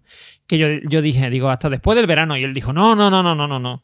Vamos a grabar mucho antes, mucho antes vamos a grabar seguro. Y yo, cuando él dijo eso, dije, fu, digo, verá tú, ahora vamos a tener un parón. Porque de estas cosas que basta que lo digas para que suce- suceda Bueno. lo contrario. Grabad al menos late this, this, this year. Sí, sí, espero que sí. Que abandonado. Pues eh, hasta aquí el bala extra de hoy. Anda que no hemos divagado, ¿eh? Sí. Mm, Nos ha faltado un poquito de humor. Tenía yo hoy el día... No te he preguntado. ¿Y el 24? ¿Qué? ¿El 24 qué? ¿El 24 qué? Ah, ¿qué, qué va a pasar? Mm, hombre, No, no. mira, si, Eh, ¿Qué va a pasar? No Si- sé. ¿Cómo vas a estar el 24? si estuviéramos hablando Una- de otra persona, yo igual te decía, pues va a ganar Vox y el PP y no sé qué. Tratándose de Pedro Sánchez, no lo tengo nada claro. Igual nos da una no tienes sorpresa. nada claro. Yo te preguntaba para que tú lo dijeras de forma indirecta. ¿Cómo te vas a sentir tú el día 24? Pues Igual, igual no estamos tan tristes. ni mejor ni peor. Hombre, yo te digo una cosa. No. Yo. mm, yo que. mm, en- creo entender cómo funcionan las cosas, ¿vale? Eh, siempre pienso que lo mejor cuando alguien tú crees que lo va a hacer mal, o sea, que hace las cosas mal, o mm, es dejarle, dejarle hacer las cosas, ¿vale? Normalmente Mm, lo que da gobiernos al, sí. lo que da gobiernos al PSOE es el PP. Y viceversa. Pero esta vez no te lo compro. Quiero decir, eh, si me van a estirpar una verruga y yo le digo al médico, usted no sabe, y él dice, yo sí, sí, sí, yo le voy a estirpar la verruga como nadie. Igual le dejo estirpar la verruga para decirle, ve como usted no sabía. Pero en una operación a corazón abierto, Ya. Pero es que tú sabes lo que pasa, que muchos de los que van a votar eh, en verde, vamos a decirlo así, el Mm. día 23, mm, son gente que no se cree ya nada de lo que dicen los políticos, ¿vale? Y que vota por el, el tono, no por el discurso. ¿Vale? mm, interesante reflexión. Entonces, eh, piensan que cuando llegue el Vox al gobierno, Piensan, luego, luego ya tú Luego sabes. ya tú sabes. Piensan que cuando llegue Vox al gobierno van a hacer de la misa a la mitad. ¿Vale? Pero mm, piensan que lo van a hacer con más ímpetu, lo que sea, ¿no? Aunque sea poco. Y que. Bueno, algunas cosas se están haciendo con ímpetu. Ya se han prohibido algunas Sí, obras sí. de teatro. Sí, y, hay, y sobre todo hay gente, porque mira, por ejemplo, en Murcia ha habido mucha historia con lo de Murcia y tal, de las de la cantante que han. que porque sal- en el Día del Orgullo salió mostrando los pechos, pechos. sí. Sí. En realidad, ahí no había órdenes ninguna del gobierno. Del, digo, del gobierno de la región de Murcia, ¿vale? No, no, fue un policía. Fue un policía. O sea, ya estamos llegando al, al punto en el que ha hay gente que se viene arriba. Claro. Porque considera eso intolerable. No, no quiero ponerme grave, pero así llegó la guerra civil. ¿eh? Sí, sí. Nadie daba instrucciones concretas. Solo se creó el clima para que la gente se terminara acuchillando por la Pero espalda. yo te digo una cosa, que si tenemos mm, Unión Europea, mm, ONU, etcétera, es porque hubo una Segunda Guerra Mundial. Porque, Ya. nos guste o no, el ser humano es así. Hasta que no ve los Sí. problemas, ¿vale? Probablemente tus, tus bisnietos, no tus nietos, tus bisnietos, vivan en una tierra maravillosa, con un clima estupendo mm, Mm. y una naturaleza envidiable, ¿vale? Pero probablemente eh, sea porque tus nietos, ¿vale? Eh, lo pasaron canuta. Hasta que no le vemos los orejas al lado, no solemos hacer las cosas. Y cuando pasó lo que pasó en esos, en esos que ahora hay gente que dice que no, eh, en esos campos de concentración en, en Polonia y en eh, Alemania, etcétera, y en Suiza, en Austria, perdón, que, según- que vuelvo a decir, hay gente que, que niega eso. Eh, cuando eso sucedió, mm, de repente nos dimos cuenta de lo que habíamos votado. Vamos, se dieron cuenta. ¿Vale? Hay mucho, hay mucho, hay muchos mm, alemanes Por eso te digo esa época. que que no se creían lo de los campos de concentración porque no pensaban que, o sea, lo habían escuchado, que es que es lo peor, que es que lo estaba, la gente lo estaba diciendo, o sea, la SS y toda esta gente lo iban diciendo, pero ellos no pensaban que, ¿cómo van a hacer eso? ¿Cómo van a estar haciendo eso? Anda Fíjate. ya, hombre, eso es propaganda. ¿Cómo nos íbamos a imaginar que nos iban a meter con la vacuna del COVID, lo del 5G y todo lo que nos han metido? Nadie se lo iba a imaginar. Sí. Y, y ahí está. Claro. Ahí está. Ahí lo tenemos. Tengo una cobertura yo en el iPhone Sí, ahora. sí, estupenda, maravillosa. Desde que está vacunado. Querido, Un un placer. placer. Hasta aquí el bala extra de hoy. Agradecemos tus comentarios o mensajes en la comunidad de Telegram, en balaextra.com, que ahí están mis redes y mis medios de contacto, arroba normion, por donde sí quiera que le busques a este hombre. Gracias por tu escucha, feliz fin de semana y hasta el lunes.